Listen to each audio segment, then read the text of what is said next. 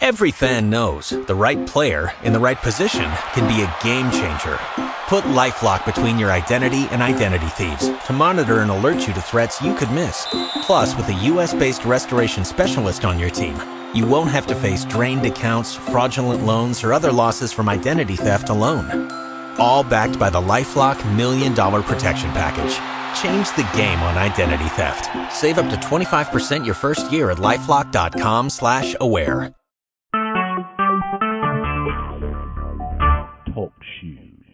Recorded live.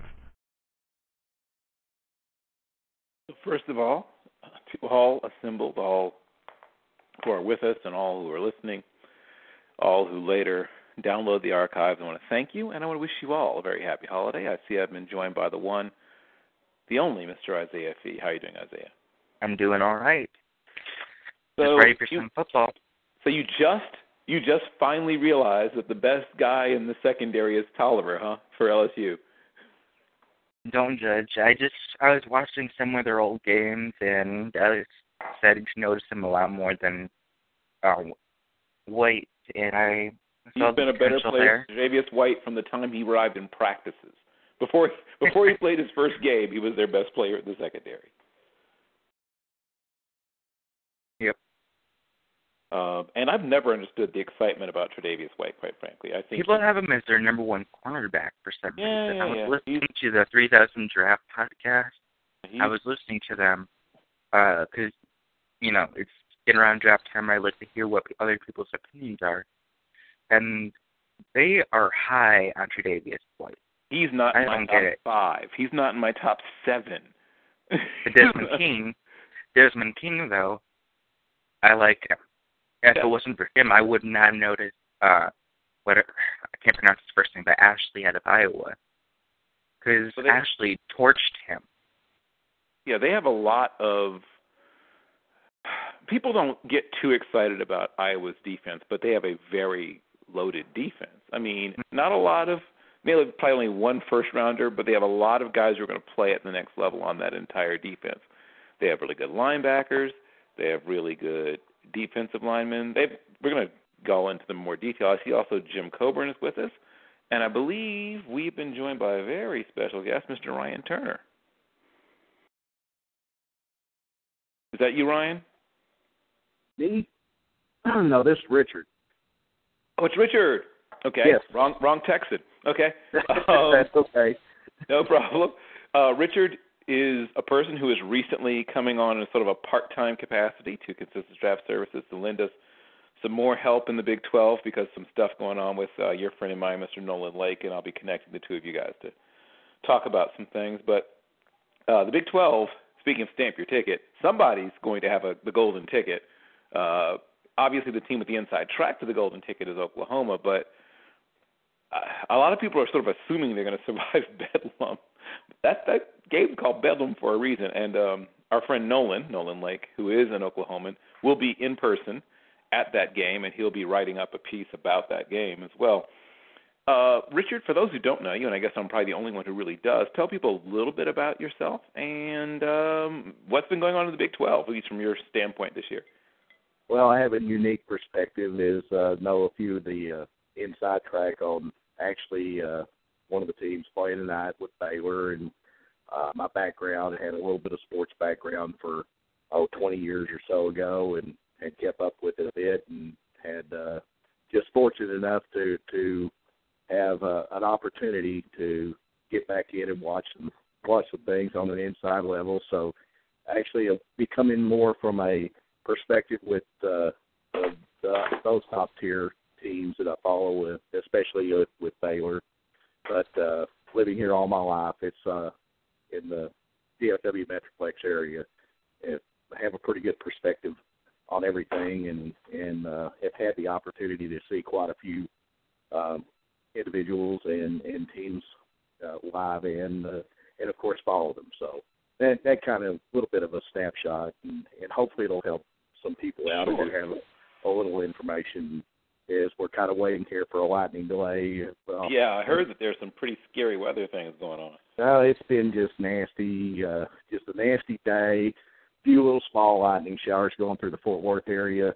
I didn't get a chance to go to the game tonight, but uh, it should be a very uh, very interesting game tonight. Uh, I actually think this act, uh, the conditions actually will help.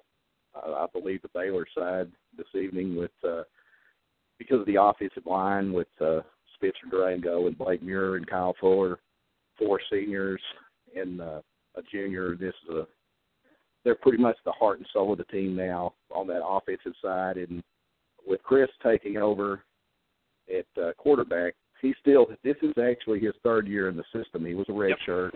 Mm-hmm. They redshirt uh, pretty much everybody. Um, in fact, pretty much all of their Kieran right. I was going to say I'm going back and through my mind. The last time I think they didn't redshirt a quarterback was before Briles was what Blaise Maskey, I think.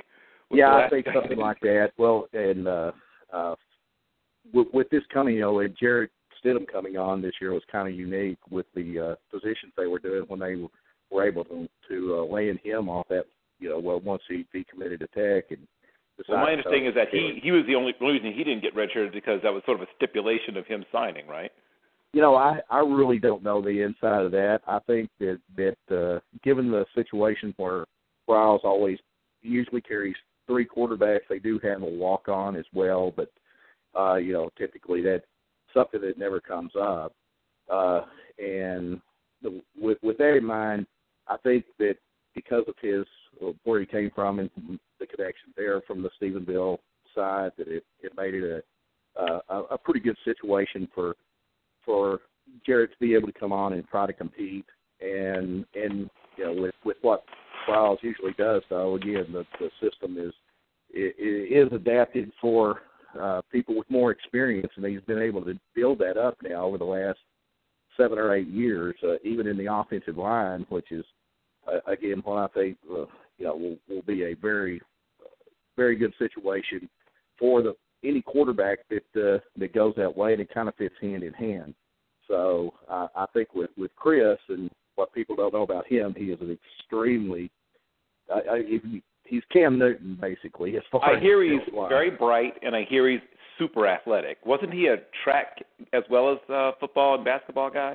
You know? as, far yeah, he was more uh, you know recruited ath- athlete wise, dual threat. Uh, Right. And uh, in that, I, I can't remember right offhand his exact story uh, on there, but uh, when he came in uh, in in meeting the young man, he is extremely just a great individual. And I had the opportunity of watching some of the practices and the scrimmages. He he's always there for his teammates, uh, even whenever they you know decided that they were going to burn uh, Stidham's uh, red shirt and, and have him go ahead and and basically compete this year. And they decided to go ahead and move Chris around. They actually tried him not just at wide receiver, but at tight end as well because they had dismissed one of the other uh, kids off the team for violations of team rules, and uh, the tight end position was a little bit thin. And they, of course, everybody knows the LaQuan McGowan situation there, but you know he, he's more really a he's become a very good blocking back out of the out Yeah. of the back. Yeah, he's he's a very effective blocker. He's very effective. But Chris Chris brings that true element of a option type old school uh, situation there uh, as far as on on his running capabilities. He's extremely athletic again, very intelligent, and a great you know just a great kid in in meeting him. So anyway, I think that the conditions tonight and with uh, Baylor's offensive line, I, I really believe that's uh, we we could see the old Texas style beers beers come in Sure. tonight rather than the Well, I mean, Briles was raised up, you know, in triple option. That's what he he ran himself when he was playing for Bill Yeoman at Houston when he was a wide receiver.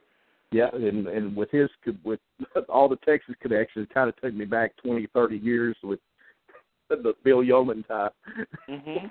with all the with what went on. So, but anyway, that gives you a little background there. And uh, one of the other things I can tell you again on, on tonight's game, I, I think Shock Linwood probably is going to try to play, but I think Devin Chafin is uh, is probably going to be a bigger key because he's more north and south runner.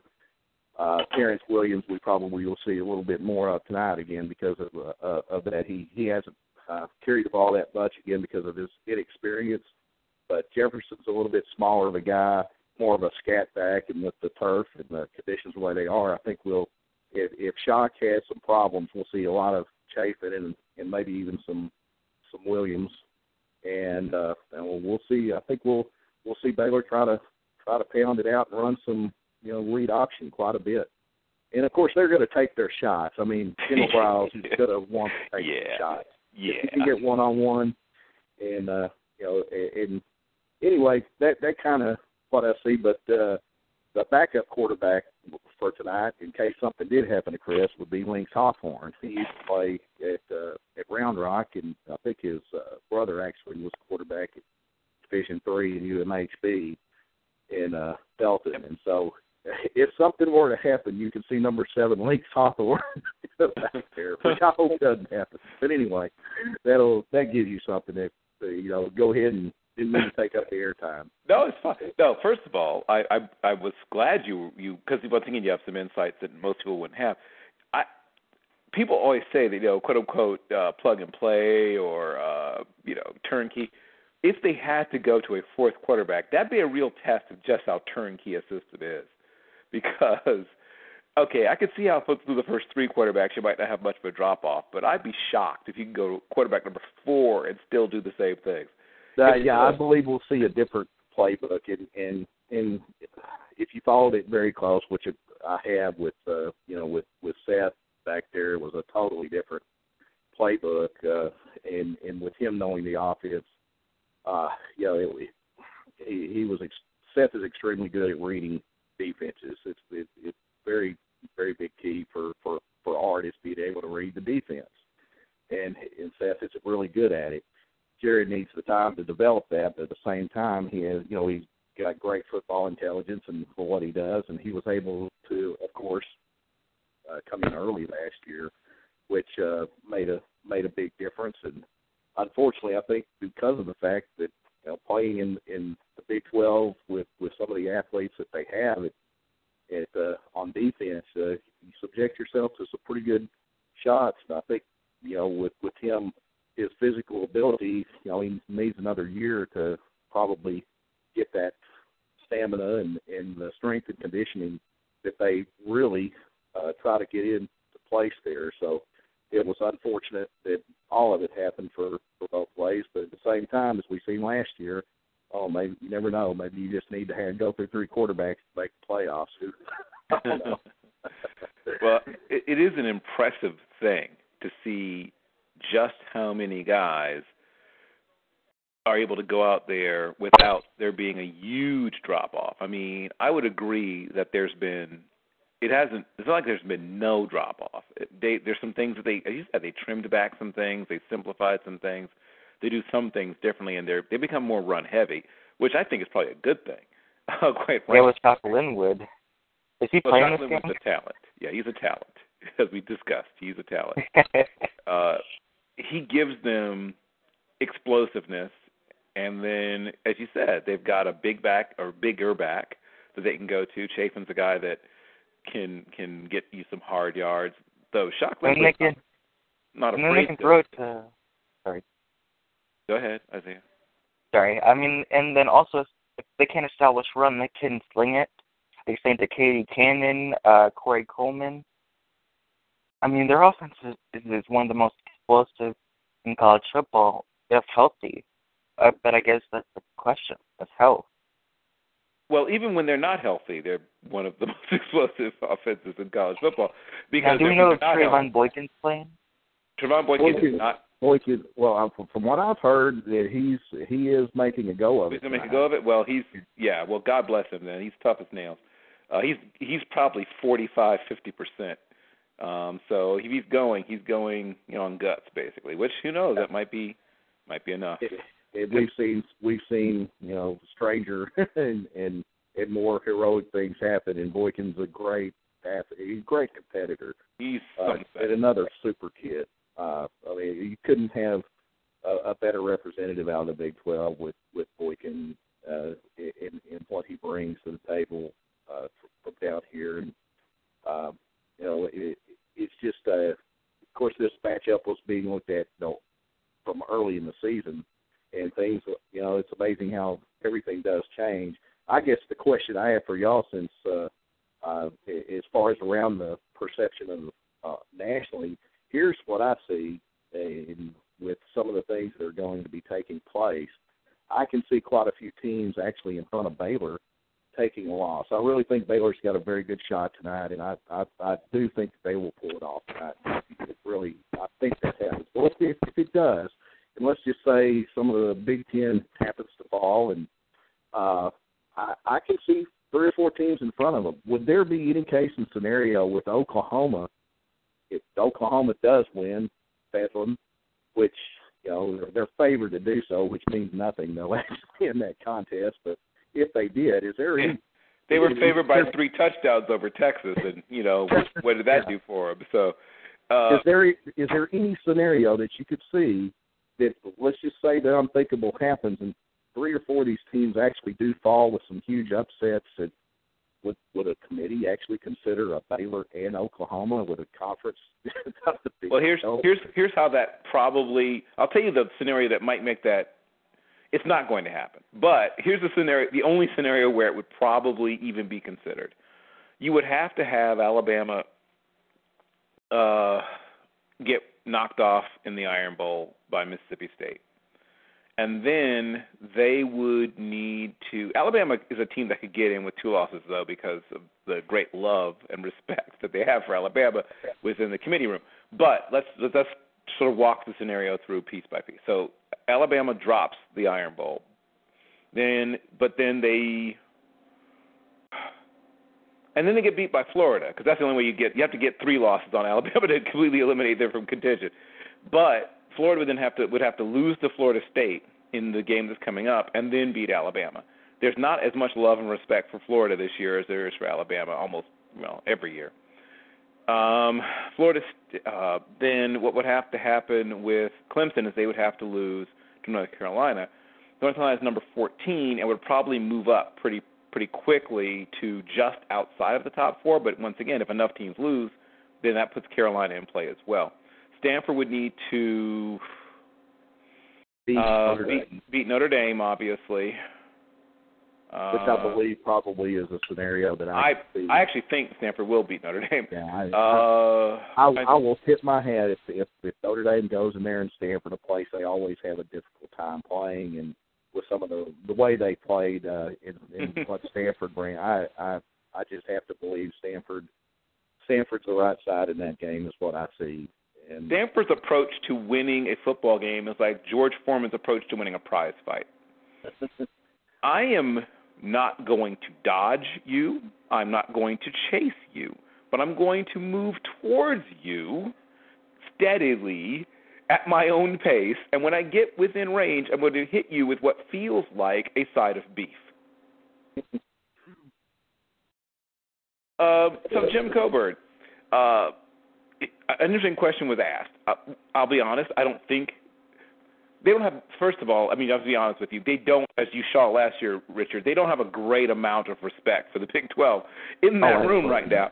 And I so, I do know that. okay, I figured you did. Uh, so, Jim, is there any way that you could conceive of two Big Twelve teams getting there? And if so, what what do you think would have to happen? I don't see two of them getting in. Um, I mean, like you said, you need multiple things to happen. You need Alabama to lose Auburn, then lose the SEC championship. You need Stanford to beat Notre Dame, and then Stanford to lose in the Pac-12 championship. You'd need, uh, yeah, you'd also need Florida obviously losing to Florida State. Uh, you'd need, yeah, you need so many things. Like I just don't see two Big 12 teams getting in. The only scenario I see for a Big 12 team getting in is Oklahoma, and that's also just because these voters have been around for so long that Oklahoma still has a place in their heart, I guess. Yep. So Yep. Name brand. Baylor, I mean Baylor is a really, I mean Baylor is a football program that I put on par with Oklahoma, just based on how much success they've had on offense and defense. It's just that to to older voters, it's soon Sooners all the way. You know, Texas and Sooners. That's the conference, and really you've seen kind of a shift in terms of parity in certain areas with TCU and Baylor. So uh, I I just if there's going to be a team getting in, it's going to be Oklahoma. So as much as you know people would like Baylor again, I, you would just need so many things to happen, which can happen because it is college football, but that's a lot of dominoes to fall. Actually, actually, I would. I don't know the, way I looked at it. Just with the Alabama position, I think if they if they even lost the conference championship, I actually think that they would could be on the outside looking in. The one that I see, the two loss team, I think Stanford has probably the best opportunity to to move up there, and and especially with McCaffrey and that that they have going uh, that to me seems to be a, a a scenario that I can envision is uh, with with what they did in coming down the stretch, and and especially if they could dominate uh, Notre Dame, which uh, you know that that I could see a Stanford two loss team you know coming in. I'm not as big on the Big Ten. To me, seems to be very down this year, and all kinds of stuff could happen. Uh, we've seen Iowa take care of business, but I have a hard time envisioning Iowa winning the the the conference championship game. I, um, of course, I don't follow the Big Ten quite as much, just more peripheral. But that's that's just kind of my take from from down here is what I see, and, and kind of thinking Michigan State, you know, has the inside track there, and, but they themselves have their own quarterback problems, but they seem yep. to be the most complete team and the one that can really withstand adversity would be the way I would look at that. I don't know if that's how y'all think or or or, or not. Well, you here's the thing. Uh, back to name brands. Ohio State clearly is, you know, a name brand program, and a one-loss Ohio State is a, still a very attractive team to whether the Big Ten's down as a frankly, I still think the SEC's down across the board as a conference. No one wants to hear that, but um, but I happen to believe it to be true. Uh, but the SEC, it's an internal thing, right? Since they don't really do a lot of playing big time non conference games, they depend on people believing that their conference games are tough games. And some of them are. I mean, don't get me wrong. I'm not saying there's. I mean, Ole Miss is a good team, right? That's a. That's just, I don't think that's with that's disputable. They certainly now haven't always played well, but they're a good team. Alabama, uh, I don't think Alabama's as good as people think. Um, I think I think they've benefited from the SEC being down a tiny bit this year. You keep saying that, Bill, and they keep winning. So I mean that's the problem. Well, I mean, but but, but who? But what's their best win right now? Would you say? Their best uh, this year? Yeah, this year. Probably.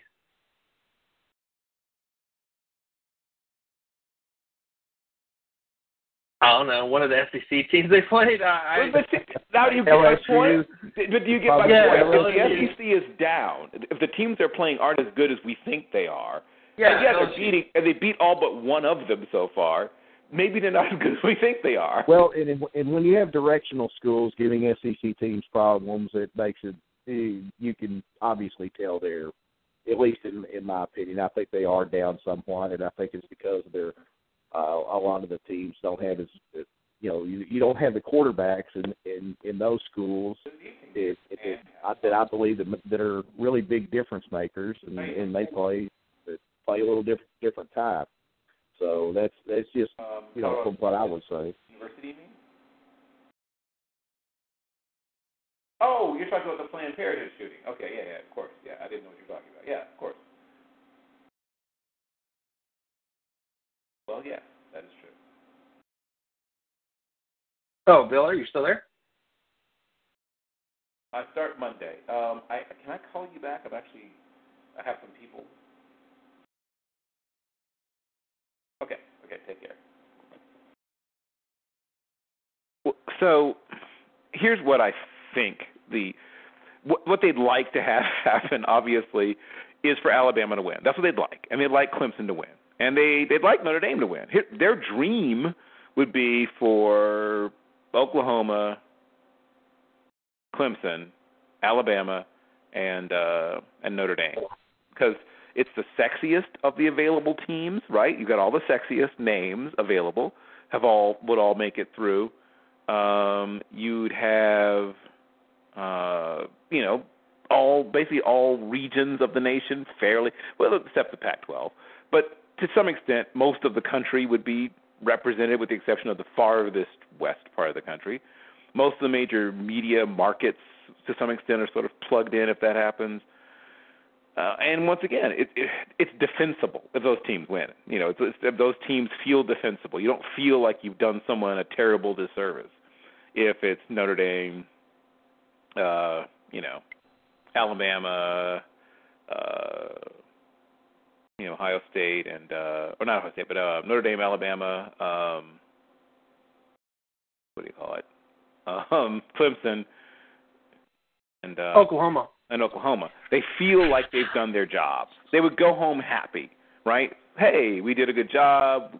These are four really good teams. These are gonna be the games are going to be good. Now, whether those are the four best teams in the country or not, you would feel like you had a good day at the office if you're on the committee, and it and that's how it worked out. Yeah, and it, those it worked out with them. Yeah, I, I would think so. Uh, I, it, obviously, from from down here, I think with uh, with uh, Oklahoma and, and Baylor situation, both teams. I mean, Bob Stoops changed his entire offense because Mhm. of Baylor. Yep. I mean, they they offensive coordinator. He knew he had to to to outscore. I mean, it's like, hey, they finally figure out you better score points or you can't win in this conference, and no matter who you are. And you know, Briles has had now a five year plan of of the last five years as he's built up his his depth and from you know you take a look around the country and these kids just it's a great atmosphere. There's some in you know what kid doesn't want to go in there and put points on the board. That's the Mhm. whole you know that's the whole deal. It's like hey, it, it just makes it and uh if you're a quarterback or you're a wide receiver, it's how do you not have them at least on your short list, right? I Oh, mean, you got to at least consider Baylor if you play wide receiver or if you play if you play quarterback. Well, you know, and not just them, but I mean, you take a look around the conference with with the other quarterbacks that are, that are there. I mean, legitimately, in my opinion, and then I've I've watched the other tier quarterbacks that I know what people, at least in their books, are. But uh, I I find it, you know, all of them have some deficiencies as far Mhm. as, as something. But but I mean, with Baker Mayfield and uh, Mahomes and Mason Rudolph, I mean, these guys you know, and, and you know, you know, when Boykin and and you know with Seth uh, Russell, it's Ba- just Baylor may have. Baylor may have two or three guys who may someday suit up on Sunday. uh, I, I, I very well could, uh, and you know, Brawls has had that in his past, but it, it goes now with because they have gotten a lot better. It, you know, they can recruit the better, the better kids, and they want to come there as opposed to, you know, why would I want to go to you know, LSU and let's win twenty to thirteen. Let's put up sixty points a game. And that's, that's I mean it just it, it just fits. So uh, anyway, I, I think it's great for for the Big Twelve and and especially me being down here in remnants of the old Southwest Conference and, and to see the the uprising of of teams like TCU and Baylor, which has made a huge impact uh, across, of course, for like the University of Texas. Uh, you know, it's just a uh, it, it's fun, been fun to watch and, and to see that and and to see what uh, people like Browse and and uh, Kingsbury and, and has done and uh, uh, and Gundy. I think Gundy is a great coach. Oh yeah, he's he's his name has come up, as you may, may know, in conversation for one of the many many jobs. I'm, sure he's getting calls from both USC's and probably some other schools as well. Anyway, I'd like to hear some other opinions on other things. That's one of my general expertise, just from down here and that, because I don't get a chance to hear as much from the people people down on on this end. And I appreciate you telling me, Bill, and, and the other gentleman. What, uh, who was I on with? I'm sorry. Oh, uh, Jim Coburn and Isaiah had to run, but he may be back on later if he takes Okay. care of some some Okay. things. Thank, thank you for listening to me, and I don't mean to hog. No, it's okay. Well, once Yeah. again, it's good to have you because I know you have some some really good insights into the conference as a whole, and particularly into to Baylor because of your connections to the program. Um, the thing that most intrigues me in terms of how Baylor develops the program is what will happen to their defense. Obviously, when things first began to turn around there, it was really all offense.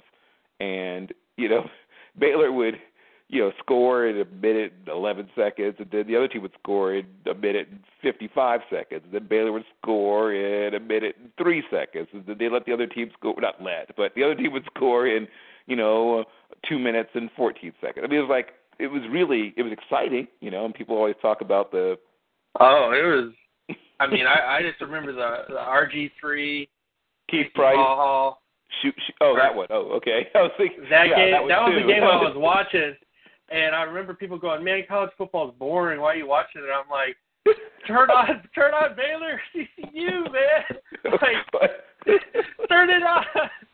was it boring? Because it was just back and forth, back and forth, back. And the whole game was a track meet, man. And I was like, "Wow, this is crazy. This is crazy." In terms of just enjoyment of you know the things going on. So, yeah. Well, I think I think because of the fact of with Briles' background, and again, I, I the way he actually builds, you know, he he always the quarterback to him was the was the you know he's like if you don't have a quarterback, you can't win. Period. That's his nope. basic philosophy. Yep. Then then he goes, but I got to have offensive line. So he builds instead of, and what he's done the last two years is actually come to the defensive side and and and make it where he feels like if you have a really good and and dominant defensive line that you can get by with maybe you know instead of what the old way used to be let's put our best athletes on defense well they put their you know have it with the front line and you try to you know try to make it with a lot of zone and and a lot of of other things and I think Bennett has done a very admirable job this year. I know he's getting a lot of heat. It's like, you know, hey, y'all are giving up X many yards and this many points, and well, quite yeah. honestly, they turned in their best game of the year last week against Oklahoma State. I thought right, they were exactly. outstanding. But they feel like he does understand. If you stop the run, you got to. That, that's all they. You know, it's like, hey, you give us a couple, two or three stops, we've got a pretty Yep. good chance of building a twenty-one point lead pretty quick. Right. The the definition of good defensive performance has to be changed, quite frankly. Uh, if you're LSU and you're playing, you know, Alabama, Mississippi State, and whoever, uh, your definition of a good defensive performance is holding the other team to under 400 yards and the other team to under three touchdowns. That just doesn't happen in the Big 12 to anybody except maybe maybe Iowa State. So, and maybe Kansas, maybe.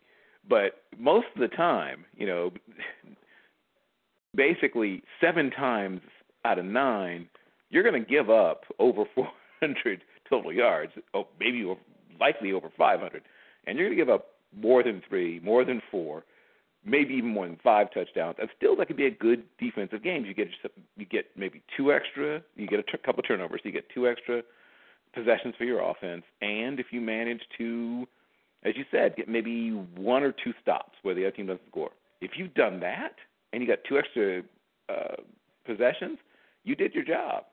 Yeah. And you know, I think Baylor's biggest deal this year, as far as replacing, uh, was having to replace Bryce Hager.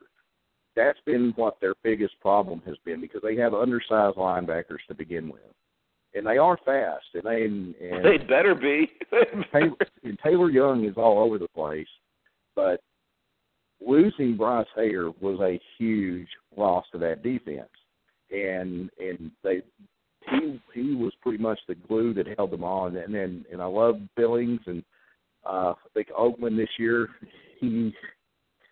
Uh, I I I don't want to say he underperformed, but I think he ended up basically trying to key on pass rush as opposed to maybe even you know more less interested in the run game, and it took it really had uh, showed up because the linebacking core was taking such a big hit, and and once you got past that front line, it became you know it, it was difficult for Baylor to stop the run, and and uh, and they have plugged those holes pretty nicely, and they've had some pretty good injuries, and uh, uh, and they've really really did a very admirable job again against Oklahoma State and some really a huge adversity in the game where, and, and they just basically dominated when they needed to. It was uh, something that that we hadn't seen all year out of the the defensive uh, dominance when it had to come. And and you know there was a lot of pressure even in some of the other uh, teams that, that hey we knew our our defense was going to give up a lot of yards and a lot of points. And and quite frankly, I don't think they thought that would happen from the first from the first of the season, but it just kind of evolved that way. But and and this was uh, with the secondary improving uh, a lot. Uh, they brought in uh, I forget who it was. They brought in uh, uh, the secondary coach. You know, Baylor had so many pass interference calls last year, probably led the nation in it, and that secondary has really held together very well this year. So it's kind of again putting the linebacking core together. It, it and it came up came up all aces last time, and you know, again, it's just all the things that that I've had more uh, been able to watch evolve as the year goes on uh, with that, and and that's just kind of how I see it there for for that. So anyway, I, I don't know if if anybody else there has watched or you know much of the Big Twelve, but uh, it is a. I think this year you, you look at West Virginia and uh, West Virginia made some pretty good strides this year. Unfortunately, it's like West Virginia and Texas Tech all had to play Baylor, Oklahoma, TCU, and Oklahoma State back to back, and they lose three or four games in a row. And it's like, where did that go? so there was just some interesting, you know, observations on that. I like hearing again what others from around the country had thought as well. Here's the the one thing, and I'll, I'll let Jim uh, probably finish this part of this this discussion off. The one thing they have to do across the board, and uh, Oklahoma's doing it a little bit, they've got to start scheduling some of those attention getter non-conference games early in the season, early enough so that people haven't already formed their opinion that you're soft or whatever it is, you know, that people begin to think. Uh, so they've got to say, hey, Michigan, you're a program on the rise. How'd you like to play us a home and home or whatever it is? Now, I know schedules are made years in advance and all that good stuff, so you can't turn this thing on a dime. But to me, that's one of the things that has to happen if Baylor, particularly, and some of the other schools in the conference want to change the way they're perceived. Uh, I think so, and I think that's a fair assessment for that. Uh, one of the things, though, that that uh, Baylor did try to do, they tried to schedule a a uh, non-conference game with California in Australia for 2016, and Cal basically backed out of the deal. Right. They didn't want to have any part of it. You know, it's it's it's one of them other things too. You get to a point where uh, some of the other teams don't want to don't want to participate, and you know, and and I can understand now that you got a, a big program. Well, let's let's try to schedule one of the instead of go to the, you know, let's let's try Purdue here or you know, somebody well, else instead of Purdue. Purdue doesn't help State. to doesn't help to change your perception. Uh, and No, Cal, frankly, by itself would. I mean, like I said, shoot for Michigan. You know, maybe they turn you down, but you gotta. You know, it's like when the the dance is over there. You got to at least walk across the floor and, and ask her to dance. If she doesn't, she doesn't know. Well, Um, one of the big yeah, that was one of the big deals last year because TCU had scheduled Minnesota, and Minnesota had a, a pretty decent year last year. And of course, this year it was the where they started at Minnesota, and unfortunately, Minnesota's not that great again this year. You know, Right, it's right, a right. Big deal where, and of course, at the end of last year, where you know TCU and Baylor both are you know hopping up and down that they, uh, you know, and they, that whatever they were robbed. You just all the you hear that. I personally, again, I think that yeah, it, it, take care of your your business. It, it wouldn't come out that way, and it was. It, it, it's a different philosophy too with the Big Twelve because it's a it, it's a round robin. Yep. You know, every conference opponent is opposed to split. I mean, do you think Iowa could have handled the schedule if they were playing the you know Michigan State and Ohio if they had to play Michigan, Michigan State, and Ohio State, of who they played none of them this year, which is why the, the the committee doesn't want Iowa to make it through because they don't they don't like them. The committee doesn't like Iowa, but if Iowa wins the Big Ten and is undefeated, they can't keep them out. But they Ah, are praying that Iowa loses to whoever comes out of the. uh But yeah, go ahead, Jim. What do you what are you, what are your perceptions? Well, I think that honestly, I mean, you know, we were talking about Big 12 expansion uh, a couple months ago, We were. and I don't think that that's a bad idea. I mean, Hey, hey, of you doing that, you just had a really good year. Uh, you're looking mighty pretty. right, right, right, right. But just doing that and getting a conference game, and I just want to do it because it'll all make sense to me because you're the Big 12.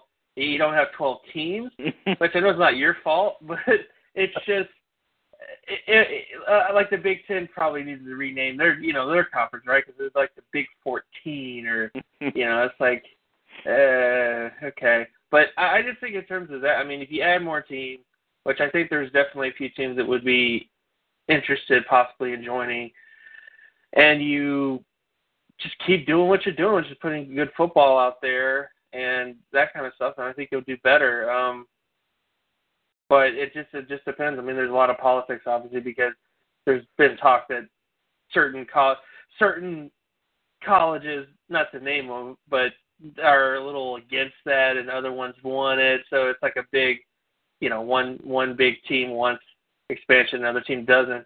But that's just kind of what I would like to see in terms of raising the perception of the conference and just doing those sort of things. And like and like you guys said, getting more out of conference uh games, which it's not like they're not trying, it's just you know, I mean I mean I, I mean Oklahoma played t- Tennessee. So right. I mean, they played an SEC team. It's just Tennessee just has they don't want to be good for some reason. so uh, you know, they they've been kind of struggling a bit uh, as a program. So I mean, it's just a matter of trying to get um, the right out of conference schedules on time, get, picking teams that are going to be going to be good teams. You know, trying to anticipate those sort of stuff a couple years from now because that's when they usually schedule stuff. But it is definitely difficult to do that kind of stuff, especially since a lot of times these big programs really don't want to go up against, you know, big dogs. I mean, Alabama. I mean, Saban isn't putting Michigan on his schedule. He's not putting Ohio State on his schedule. Like he's doesn't any of that stuff. Heck, he's not putting Boise on his schedule, he, and Boise's No. not what it once was, but still, Boise's He's having putting trouble. Fresno State. He's putting Fresno State on his Oh, yes, schedule, he- but not Yes, Boise. he will. Yes, good point. So that's the thing, is when there's a And- and perception. Yeah, Briles did. Yeah, we have. I think uh, Briles put on. We. Uh, I, I want to say it's seven, either maybe seventeen or eighteen. I know they have a home and home with Utah, and they put Utah uh, is on the schedule. I think for a home and home. They're seventeen or eighteen. I can't remember what, but that that was finalized. You know, uh, on there. So that that was obviously they they see the need to do that, and they could schedule it far enough out but here you you know it, it just makes a lot more sense for at least the way they have set here. And and again with the Big 12 not having a conference championship which you know in their defense they're not really allowed to do it. And now I'm sure if they lobby the NCAA hard enough they'd let them do it. But but at this point they're saying no you don't qualify for it. So what do you want to do? Let's let's go out and let's go ahead and try to schedule our first game of the year against you know uh, like you said a Michigan or a or or somebody else. And and you know it, it becomes a kind of a I don't know. I I, I kind of take it where if, once I know I'm good enough I feel like I can run the table in the conference. Let's let's roll the dice and do that. We got just as good of a shot uh, at doing that as opposed to to trying to schedule somebody on September the seventh that you know and your your program's not not where you want it to be. And uh, any, anyway I think it, it you know, like you said, a lot of politics. Maybe if, if we did actually have, uh, obviously the the playoff scenarios like every other division does, and every other person on the face of the earth that uh, that plays college football, then uh, you wouldn't have to schedule incarnate word and, and some of these other schools. That uh, Yeah, that that that's what hurts you. Is when they say, "Oh, you guys look great against Lamar," you know they, they um, don't. And that's the Carolina situation. I mean, Well, you- know, and we say the same about you know I looked at Alabama and they had like I don't know Tennessee, Chattanooga, and their brothers, and that's yeah, yep, that was uh, and they all played them, you know, because but they'll play that one that just like I think it was Alabama last year, either opened up was it against Oklahoma State or Texas Tech? I forget which which it was, but you know, but it was a middle of the run pack or Big Twelve. You know, they didn't want to schedule a, a Baylor or a TCU at, at that point. Once once that they get into that, you know, it's like okay, uh, here's our options. Let's go to the bottom bottom of the Power Five. Let's see what we can dredge up there instead of where we used to have years ago when you didn't have the the scenarios, and then you you might take a shot at doing that. You know, we, we used to have some of the a marquee matchup, but normally it was a Notre Dame Florida State. You know, when Bobby Bowden was building his program, when he Yep. would face anybody anywhere. Exactly. They used to be that that school. Just like like I said, Boise. I mean, that's how you build your program. Is when you get to a certain point, you say, I want to take that next step. And the next step means grabbing people's attention. And so, I mean, Baylor has people's attention at this point, but like I said, there's a level of respect they don't get yet, as we've clearly seen demonstrated. And the SEC teams, particularly the name brand teams like Alabama, LSU, and normally Auburn, get a certain amount of automatic respect. Just the name, just the name, literally. You know, the laundry, as as Jerry Seinfeld would put it. People just respect the laundry. They see that name, they see the colors, they see the uniforms, and they get automatic respect. Well, And- hey, can y'all answer? Can y'all answer me this question on the SEC, Jim? Or you you sound like you're pretty good at SEC on on that. Why is Les Miles? What is the actual deal with Les Miles? Why are they so disenchanted with Les Miles this year with with what's going on? I mean, obviously I know they've underachieved, but uh, I mean, he seems like one hell of a good coach to me Mhm. for years. And Uh, just, Sure, he is. I I don't have. I really don't have an answer to that. All, all I can say is, boosters are funny people, and Hmm. sometimes they have epiphanies where they're like, uh, "Wow, we beat we we keep getting beat by Saban, and Les Miles obviously isn't the guy because he can't take down Saban. So let's just try something new." That's all I can really think. Or maybe Les Miles did something, which I have no idea but I could only see it as these boosters going, we have to take down Saban, something that Les Miles hasn't really ever really done much of. So, bye, Les.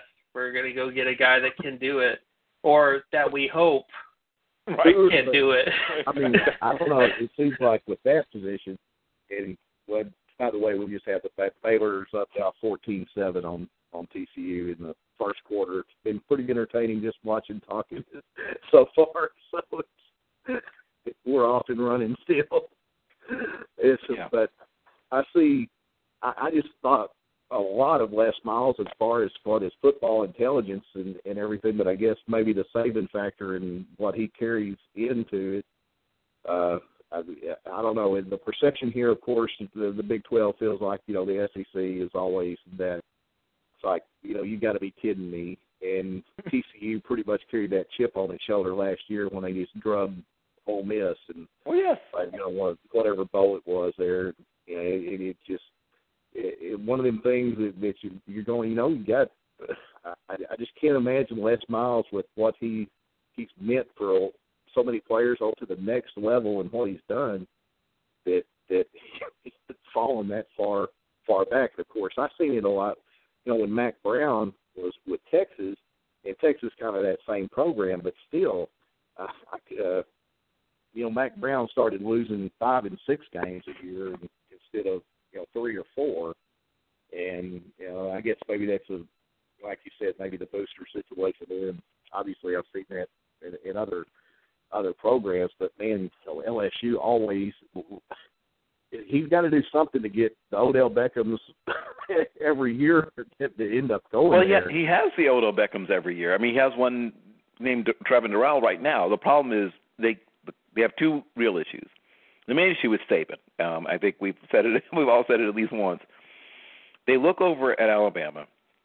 Here's what LSU's boosters, fans, et cetera, do. They look, uh, probably the administration as well. They look over at Alabama and they say, "Oh man, look at Luke, look at look at Nick." Saban." that Bear Bryant is so good. Right. Look at How Bear Bryant. Look down. at Nick Saban. Right. They look at they don't say, you know, wow, what's our program doing? Look how many games we've won. We had a national championship not that long ago. That's not what they're doing. They're looking over at Alabama and saying, man, look at Alabama. Look at Saban. Look at look at their defense. Look at their whatever it is, and they're just you know casting their eyes longingly at Alabama. Why haven't we won the SEC West in three years or whatever it is? You know, it sounds sort of silly when you say it out loud. Exactly. We had Leonard Fournette. We had Odell, Yeah. Odell Beckham Jr. We had all these other things, and we couldn't beat Alabama.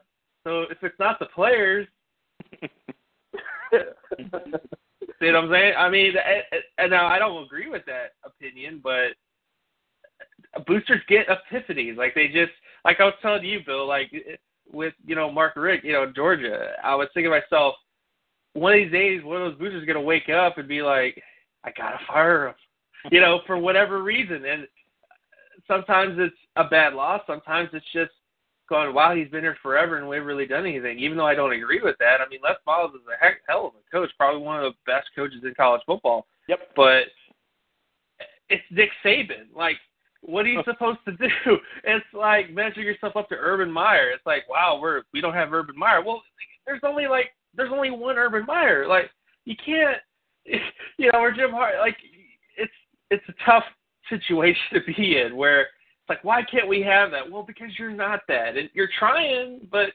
I, I doubt you're gonna find another guy like that on the street. So, uh, uh, I don't know, but it's just a tough situation, and I I don't agree with the decision, but I just feel like that's what it is. Is they look at LSU and go, wow, we need to be better than Alabama. Are they going to be? Probably not.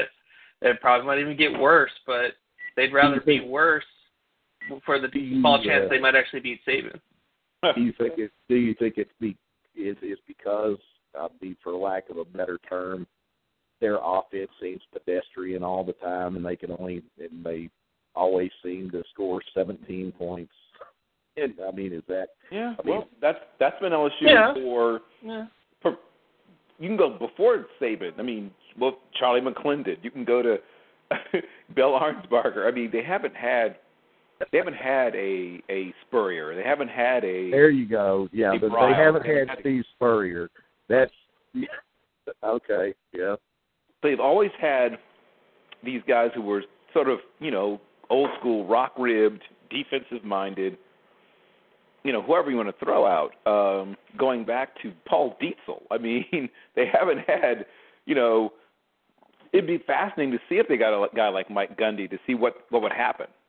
You know, now of course the first time they lost one of those shootout games, they'd start, you know, they wouldn't what happened to our defense? right, exactly. So the first time that happened, after all that excitement, because they'd be they'd be thrilled at first. It's like, oh man, look at this, we're doing this, we're doing that. Woo! Hey, we had a 400-yard passing game, the first in our school's history, or whatever. Woo!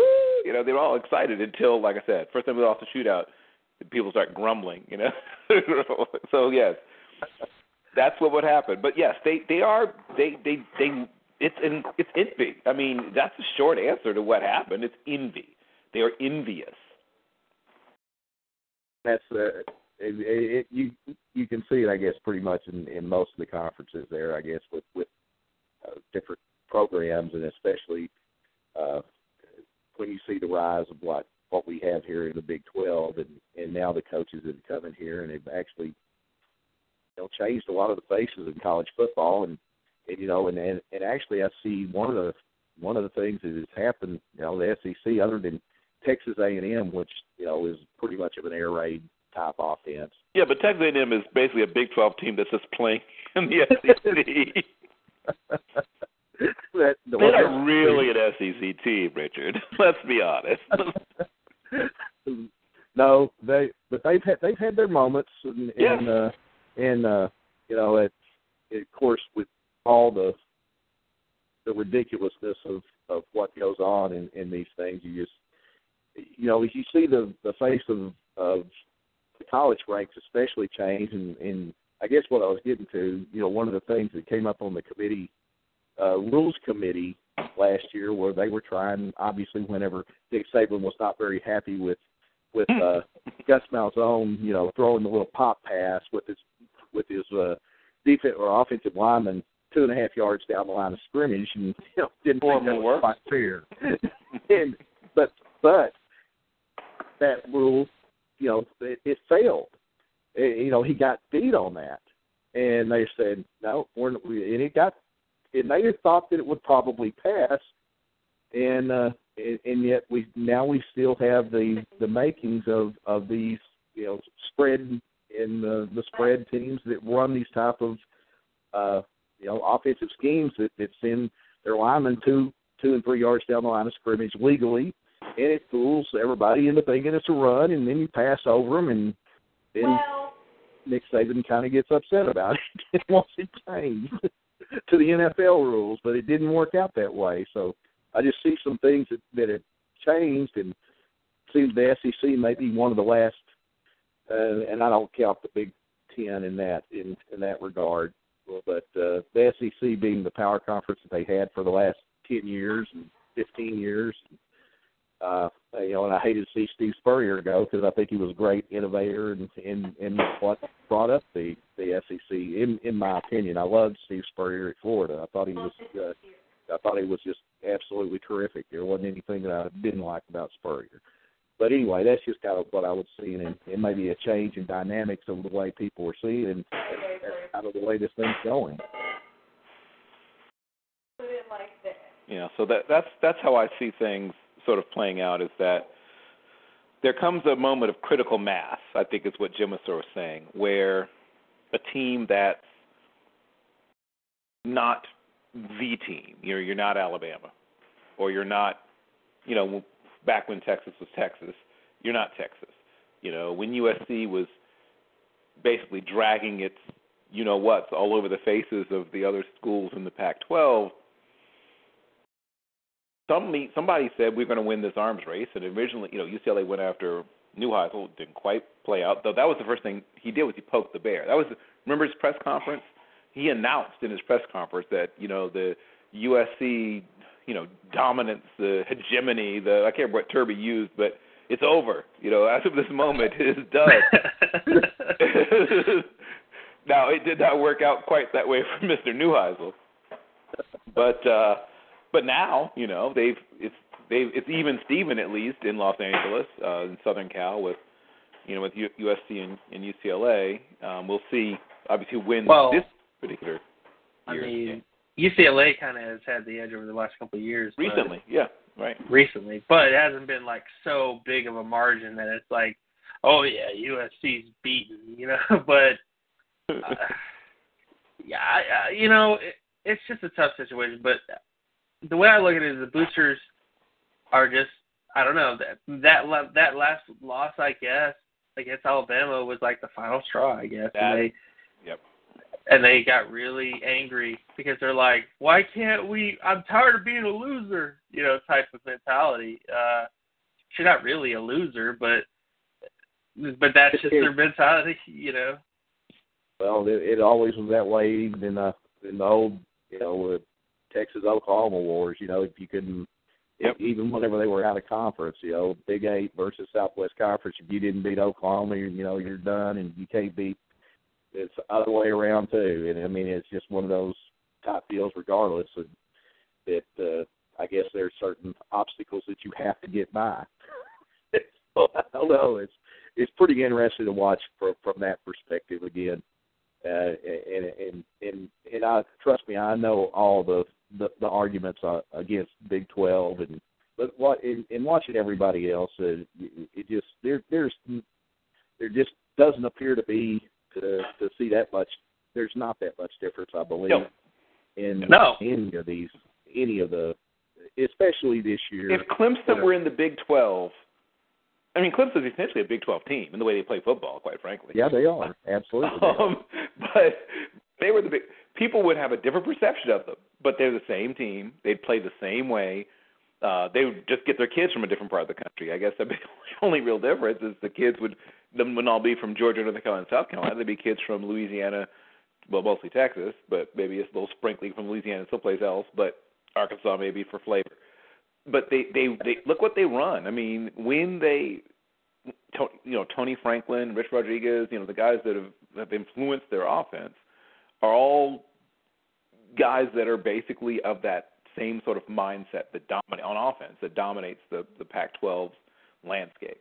And the one thing that Clemson does do is they get more you know stud hosses on defense than you tend to see on most Big 12 teams, with exception maybe of Oklahoma. And as you said, they've done a good job in terms of the front four with Baylor.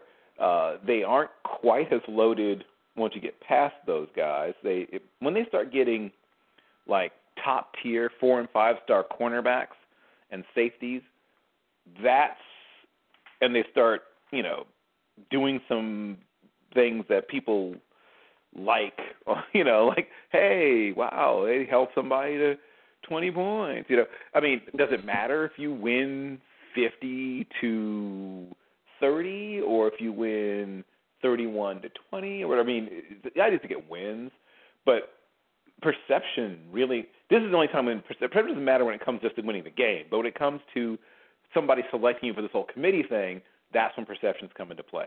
That's why you need to do things that are a little more like what they what they are expecting or respect. If you and, don't and do I think, they, I, yeah, I think you're right, especially you know, obviously, you know, like Art, uh, Coach Briles is almost just you know thumbs his nose to him and says, "I'll do what I want." Yep. And you know we'll run the table if we have. To. That's all he. And that's that's you his do. whole. that that's- might be what you might have to do though. and and you know and and that's where he's kind of been there. But I certainly see it. I think that's that's a very valid point again in in trying to do that. But you know, it was only realistically even even with RG three whenever he was here, you know, the, they still they weren't a top tier program until No. afterwards. So I mean, No. Baylor's only been a top tier program really for the last three years. Yes. And, And- it's because of what RG3 and, and Coach Briles did, and some of those super exciting television games where they where no defense was played very often. 70, but 70 yeah, the West Virginia quote seventy three sixty eight game or what Yep. it was. The, this the, the incredible game against Washington with Yeah. you know Keith Price and he just throwing the ball all over the place. But the and as as Jim pointed out, the I mean there there was there's four or five games you can think about from those that that last couple of years that RG three were there, uh, and even when Nick Florence was there, quite frankly, they Mhm. still were a team where they were getting it done with two and three star kids. They weren't Yeah. getting the four and five star kids. So Mhm. But those five star kids are watching those games at home, and so a couple years later, when Baylor comes calling, it's like, oh man, you guys played the most exciting game I've ever seen in my life. you Yeah. know? And that's was- his sell point. He says, "Come play for you know we're going to lead the nation in scoring every year. You know you're going to get to play. You know even if you uh you, just like almost every every game this year, just like uh, you know when Jarrett came in played behind Seth. Seth never played. Uh, you know, uh, up until the Iowa State game when he got hurt, that was the longest he had ever played in a game. They're already that far out in uh, in front that they get a chance to play a full quarter or a full half. And you know the kids like that. So it's uh it makes it where you know you build your program and that's isn't that what you want to do is let's get far enough ahead and get our young guys in here and let's get some more game experience. And it's it's it's, it's just been interesting to watch and develop and and quite frankly was very very nice fun fun for me to watch here for about the last five or six years how this has developed and and and being part of it. And I enjoy I certainly enjoy it, especially talking about it with somebody from outside of the, the perspective, because I know what the perspective is around the nation, but I like to hear what somebody has has you know what they what they feel about it, uh, you know themselves, as opposed to somebody on television, which you you hear all the time, but somebody that that actually follows it and, and does things like you do as far as evaluations for individual players and and and uh, how the it's what they do and, and and what you're seeing with the with those kids that come in that, that are you know from three star to five star and and and what they're actually doing to take their their games to to these teams. And uh it, it's just uh I appreciate the, the opportunity that you that you have and that you can uh uh you know give me some insight on that. It's, it's very very useful for me too. Yeah, well, we'll we'll move on from Baylor at this point and from the Big 12 as whole. Um, but I'm glad we we did touch on this because, you know, the Big 12's destiny is playing out, you know, today and tomorrow. Um, this is a conference, as I said, that has a an opportunity ahead of it because, well, first of all, the conference sits on essentially a gold mine in terms of football talent. Um, most of your conference is in Texas. Mm-hmm. and even the schools that aren't in Texas are in Texas in terms of their recruiting. Everybody in the conference needs to recruit Texas well. Yes, You can't do anything in the Big 12 if you don't recruit well in Texas. And Oklahoma is a national recruiter. They get kids from, you know, Florida and California and you know Ohio, wherever name a place. So they're a national recruiter. Oklahoma State's a regional recruiter that gets the occasional kid from outside of the area most of the Texas schools basically work Texas, and if they get a kid from someplace else, you know, nice. Um, but that's not their focus is Texas, and I would that's what I would do too. I would try to carve out my part of Texas and try to make sure I got all the best kids from there, and then occasionally pick off a kid from outside of that area. And you can build a really good program doing that. You don't have to, you know, Yeah, you don't have to. take a look at you take a look at Kansas.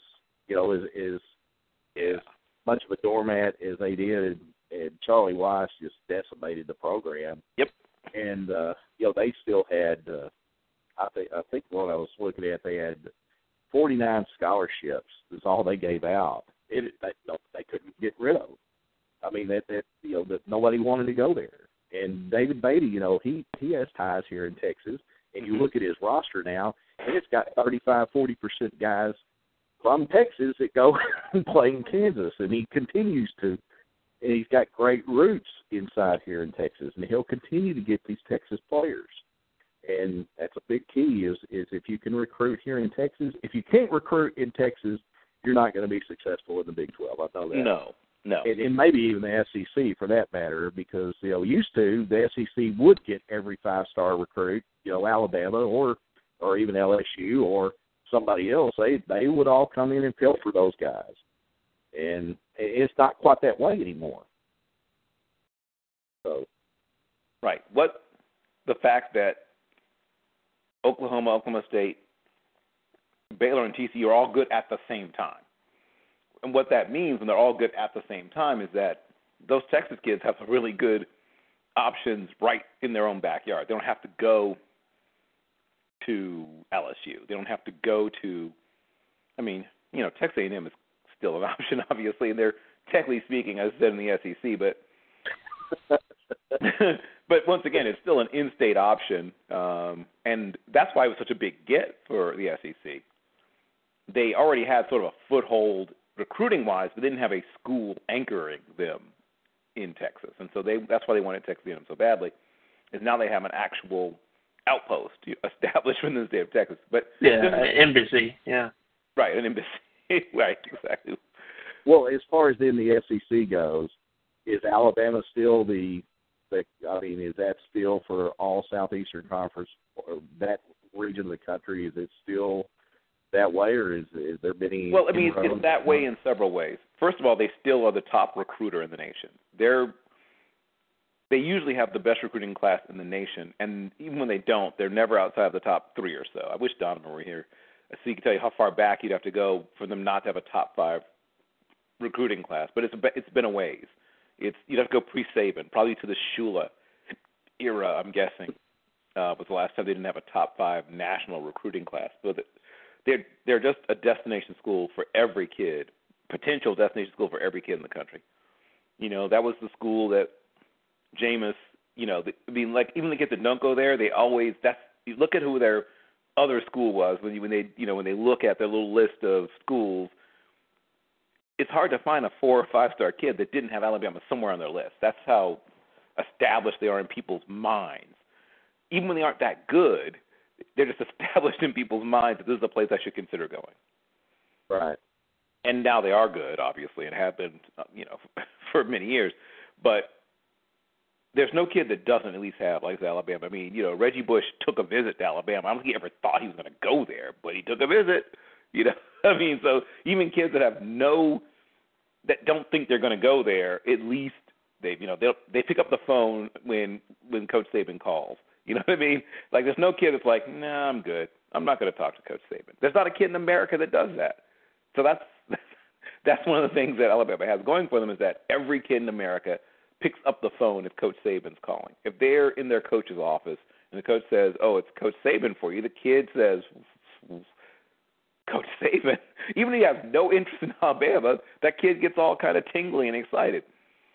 This is a guy that. There, is, is, is yeah. there anybody that is there anybody in that SEC that is uh, that is challenging that at this point? Or are they that far? Well, at above? one point it was Gus Malzahn, but Well, yeah, at one point you're right. Yeah, look how quickly things change. Um, I mean, that was the team I picked, frankly, to win. I had in my in the SEC pregame show that we did back in August. I picked Yeah. I picked Auburn to win the SEC. Well, we all we all picked Auburn, so. Um, I think, and and I think I, but wrong. I, I, I, I, took my boldness to a new step. I then predicted Arkansas would would be number two in the conference in the SEC in the uh, SEC West, and I picked Alabama to be third in the SEC Wow. West. well, Uh, so yeah, that's I went that far with it. I was obviously wrong, but the the point I'm making is that that was the that was the the threat. The not that Florida isn't a threat. Don't get me wrong, because Florida's Florida. They still have Florida, right? That'd be the state that they're in Florida. That's one of the also right there. also there the other right. right right there with with Texas in terms of just you know a just target rich environment for football. So they've got to worry a little bit about them, but they don't have a quarterback right now, so that buys them a little bit of time, you know, to to not worry as much. I mean, don't I mean not to say that the coaching staff isn't worried, especially Coach Say. I mean, he, I'm sure he's whipping his team up into a frenzy and convincing them that Florida is essentially, you know, the the greatest team ever to walk the face of the earth. But he knows deep within himself that he's got probably at least one more year to not really have to watch his back in terms of Florida. But that could end soon if Florida Florida gets their quarterback back and you know he comes back and, and is better than he was before he got suspended. But essentially, he knows where he is, right? I mean, he knows the situation is. It's Alabama. It's one of the hardest Yeah. places to coach, not because you don't have everything. It's because you do have everything. Right. That's why it's because everything is there. All the money you could ever imagine needing, more money than you could ever imagine needing, more resources than make any sense. There are literally NFL teams that have a weight room that does not match up to Florida. I mean, not Florida to um, Alabama's weight room. There are guys who get to the NFL, depending which team we're talking about, who say, "Wait a second, this is our weight room," you know, because they came from Alabama, where the weight room goes on and on. I mean, it's it's like a joke when you see the size of the weight room. Like they could have every single guy on the team working out on two machines at the same time, practically as big as their darn weight room is. It's crazy. It's insane. It just goes on and on and on. It's like a like it's like a joke. It's like a conjurer's trick. Like how can this be? How can your weight room keep going on and on? It just goes on and on and on. You could you could literally probably have 150 players and they're all working out at the same time. It's just ridiculous their weight room. Uh, I guess the other question, I guess, going up to the to the then, as far as what your perceptions then of the Big Ten this year, as far as in in what they've done. With, uh, quite frankly, to me, it's like Ohio State was looking for a time to lose, and has underperformed all year, and and then the wheels come off, and everybody starts. You know, I, I, human nature, I guess, from what they did and performed last year, which was pretty incredible feat what uh, I mean to me it seems like the Big Ten with with their uh, where they pull and, and especially skill position players up there seem to be uh, other than some running backs it seemed to be fairly you know non I I guess not up to the same level as it is down here in the South whether it be SEC or or uh, Big Twelve or you know quite Well- frankly even the Pac Pac ten Sure. or Well, Pac-12. Right. Here's the first thing. He still does a great job of recruiting Florida. Not surprisingly, he has great relationships still with all those high school coaches down there.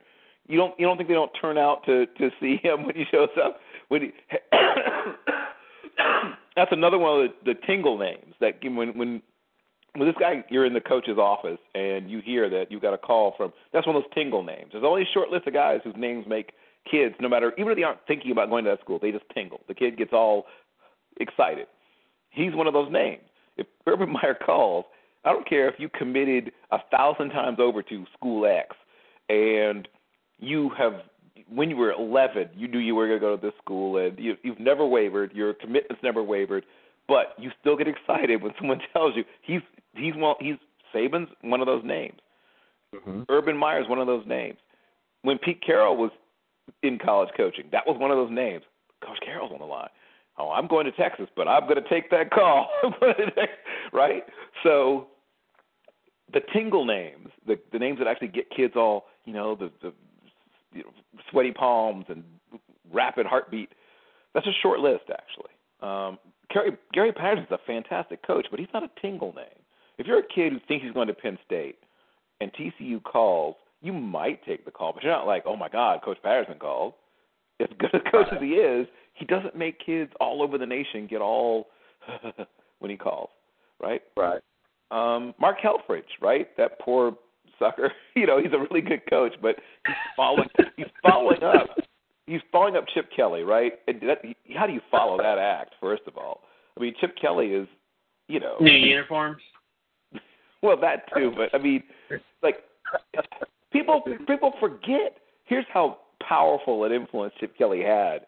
People forget. Chip Kelly's not in the, the the college Hall of Fame. He might make it someday into the the Hall of Fame, but they just had a Hall of Fame coach. The guy that hired Chip Kelly's in the in the Hall of Fame. But no one remembers Mark Bellotti at all. Mike Bellotti's just been Oh yeah.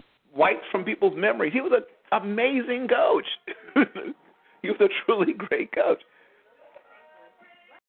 Man, that uh, that's just some of the insight there with with that. Uh, with some of the areas that I see that that seem to be uh, again lacking in some some areas that that uh, around the country. I, I don't know the Pac-12. You know, I kind of a lot of the ties there with uh, uh, Todd Graham uh, with Arizona Ah. State. I think a lot of it. I mean, and you see the uh, the the actual tentacles uh, coming out out of you know Art Briles here from Oklahoma they, with Phil Montgomery at Tulsa, and then in Bowling Green. Uh, I forget his name now. Dino Babers. yeah. And you know they go they come there and they take a program that hadn't scored two points in ten years and all of a sudden they're in the top five and all I mean you, you can see the influence it's a different than the air raid of the Mike Leach era, which is these are, you know, offshoots of, but they're totally different concepts. Right. And that's the way it seems like that I don't know if the SEC will ever get to that way, but I mean know, Gus Malzahn probably the one. I mean, Malzahn and Briles are extremely good friends and very close, and seem to be uh, their, uh, you know, the Malzahn offenses tend to do the same things. And when they click, just as they did when they had Cam Newton, that that offense was unstoppable. But yeah. you still have to have the correct personnel to run it, and you put somebody that is extremely good back there, it is unstoppable.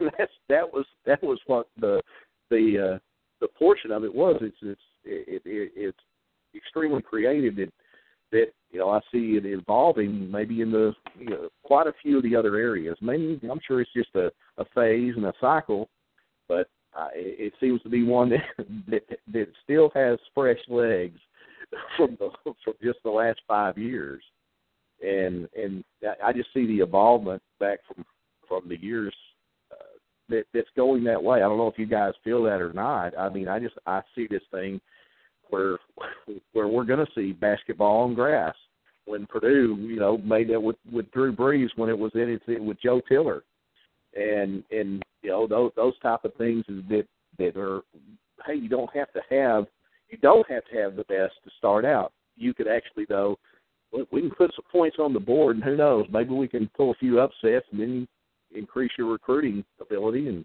and end up with better players. And Well, and that's and that's players. why that's why these teams aren't running, you know, Maryland Power I anymore that we're talking about. That's why you aren't running.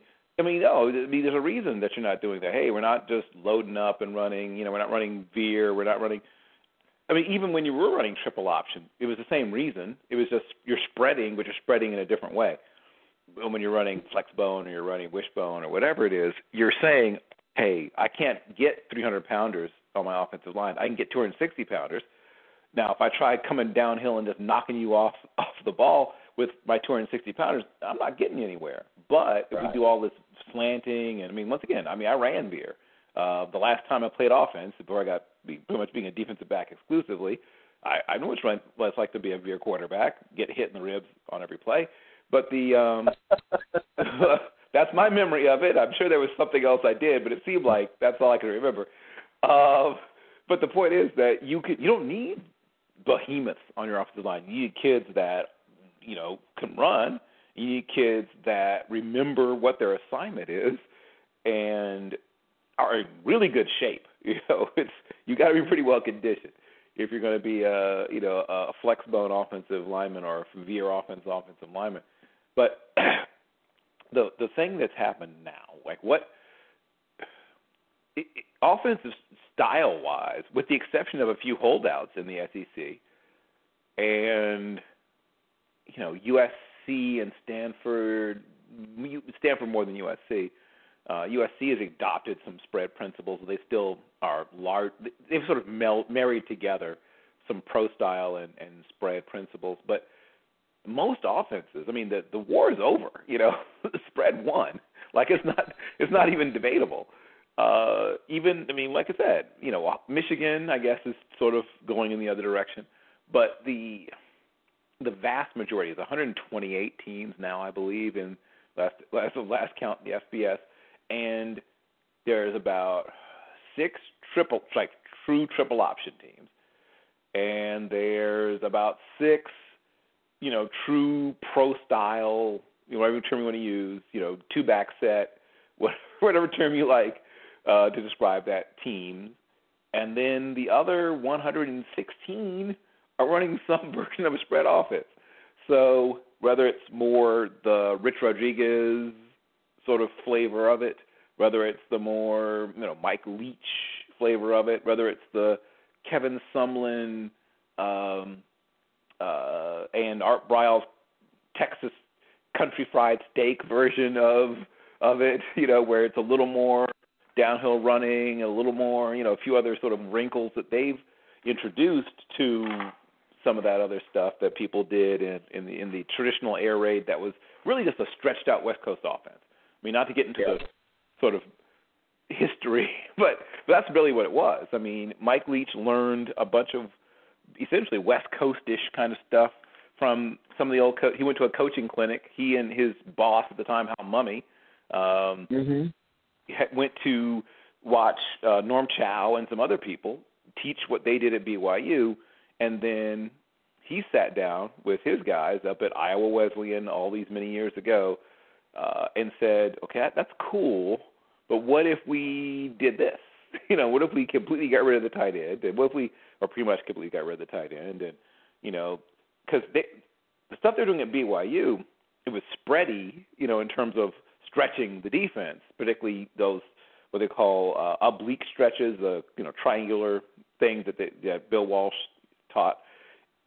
But they were doing it still with a tight end on the field, and very often, more often than not, split back. Good old split back T with with a tight end. And basically, he just said, "Well, get rid of the tight end altogether, and you know we'll turn this back into another slot receiver." And Yeah, and they boom. throw it. They they throw it seventy five times a game, and they half of it be four yard passes and clear out. That, yep, it, it was a it was a concept that hit down in the high schools, and uh, with uh, Graham Harrell's father, that it brought it in in his high school here in Texas, and Yep. that's I mean it just it, it, and and it was uh, and it it wasn't even new then, to be perfectly honest. I mean, I don't know how far back you want to go, but Highland. Park, Highland Park High School, Yeah. right? Um, Yeah. Coach Russell, Russell's Runts. Uh, he he also coached at the Masonic Children's Homes uh, team, where the average offensive line was 140 pounds. I mean, this is you know years ago, but even in those days, 140 pound offensive lineman wasn't very impressive. You know, even even in the 40s and 50s. So he had all these, frankly, underfed. I mean, that's the only way to put it. These kids were literally scrawny. I mean, people not just wiry, but I mean like not getting enough to eat because they lived at the Masonic Children's Home. So he had to. He's like, I'm not gonna. He's like, you know, I'm not gonna go up there and maul anybody. So he, he you know, he whipped up some stuff. He'd read some of Dutch Myers, Leo Myers, the coach at SMU, had Davy O'Brien and Sammy. Yes. He read up on what they'd done, and then he spread it out even more, you know, and did it from T instead of from single wing, because what Dutch Meyer was doing. People always talk about shotgun. Dude, single wing is all shotgun, you know, basically. So uh this isn't people treat certain things as being new. Oh, I hate all this shotgun spread. Dude, what do you think single wing was? That was 80 years ago. But um And, and as as it evol- evolved, and, and just as we come in the '60s, and they again with the veer, and then let's evolve it more, and let's get all three guys in the backfield, and let's run wishbone, and Yep. it just right. It- and elements of those things. It's funny because uh there's an offense called the ski gun offense short for i mean uh coach up at muskegon uh michigan runs it. And there's a coach down named lou johnson down in my neck of the woods in deep creek high school uh, western branch sorry western branch high school in chesapeake and what they've done is they've taken elements of they do a lot of stuff from you know that sort of pistol set and they've taken elements from the old wing T, elements from uh, you know even old single wing and a lot of that old fly offense, you know, and they've taken elements from, and you see people using bits and pieces of the stuff they do, even up to the professional level now. A lot of that orbit motion and all these other things, the sort of ghost motion, or you call it, to sort of, you know, get the defense to look over here, you know, the prestidigitation and you know, wah, you know, of so the old ball handling stuff because they have some of those spinner motion things that you would see in old single wing offenses where the guy spins this way and there's a guy going this way, spin back the other way, a guy goes that way. You know, is the ball in my right hand? Is the ball in my left hand? You know, do I hand it forward? Do I hand it backwards? You know, where's the ball?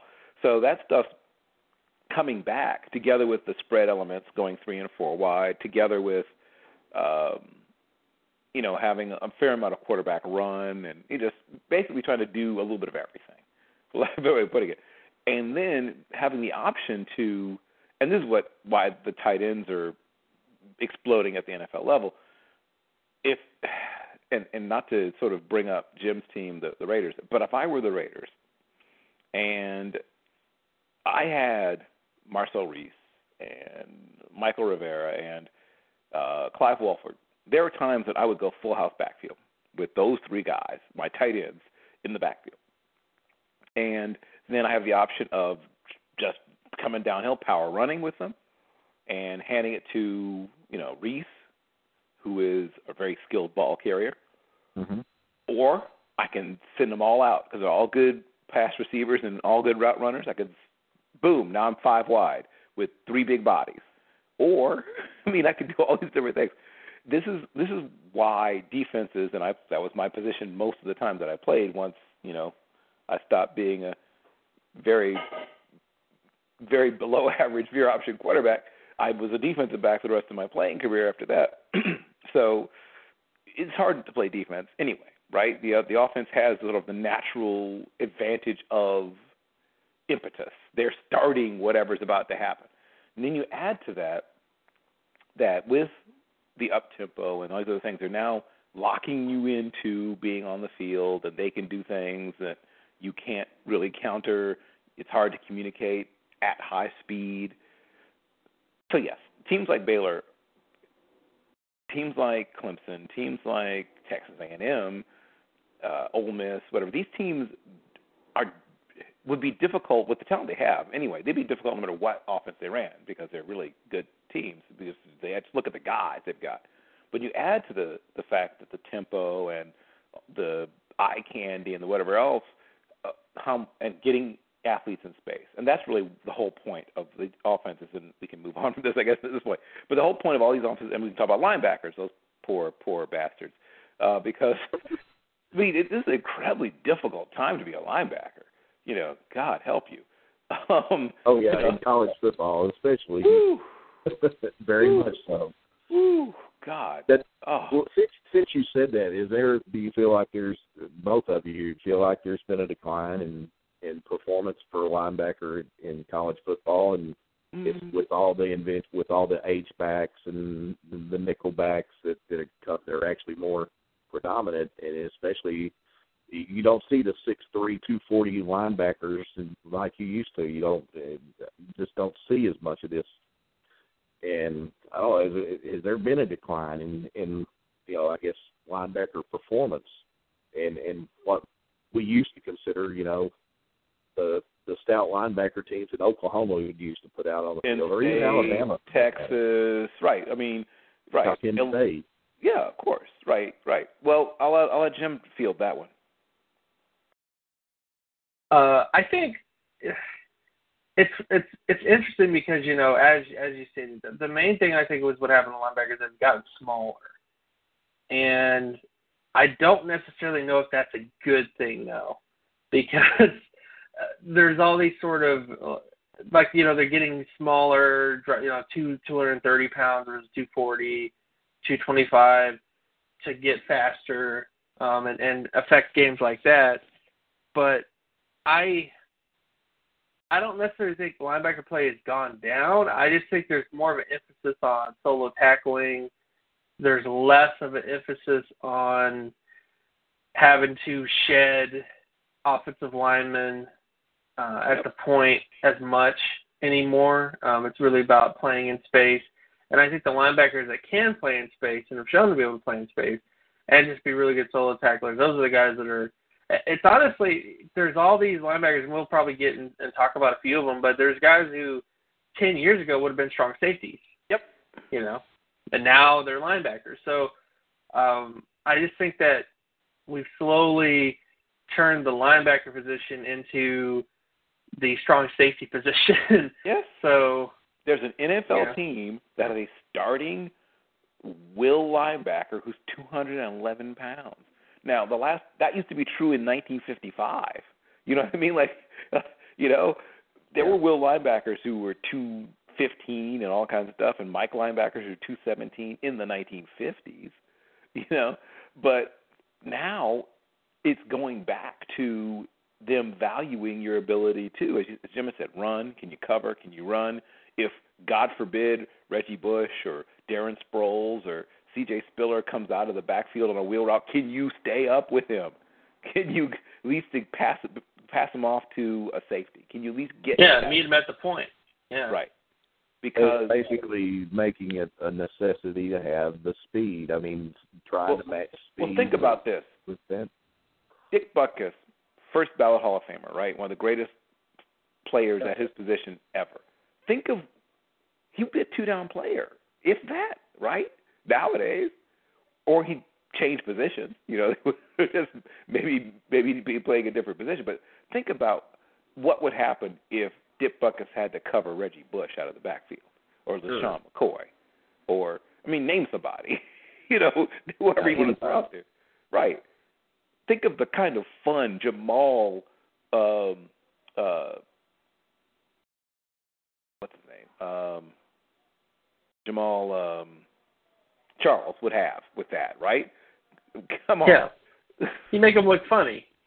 You know, people would make fun of Dick Butkus, cause, which would be kind of.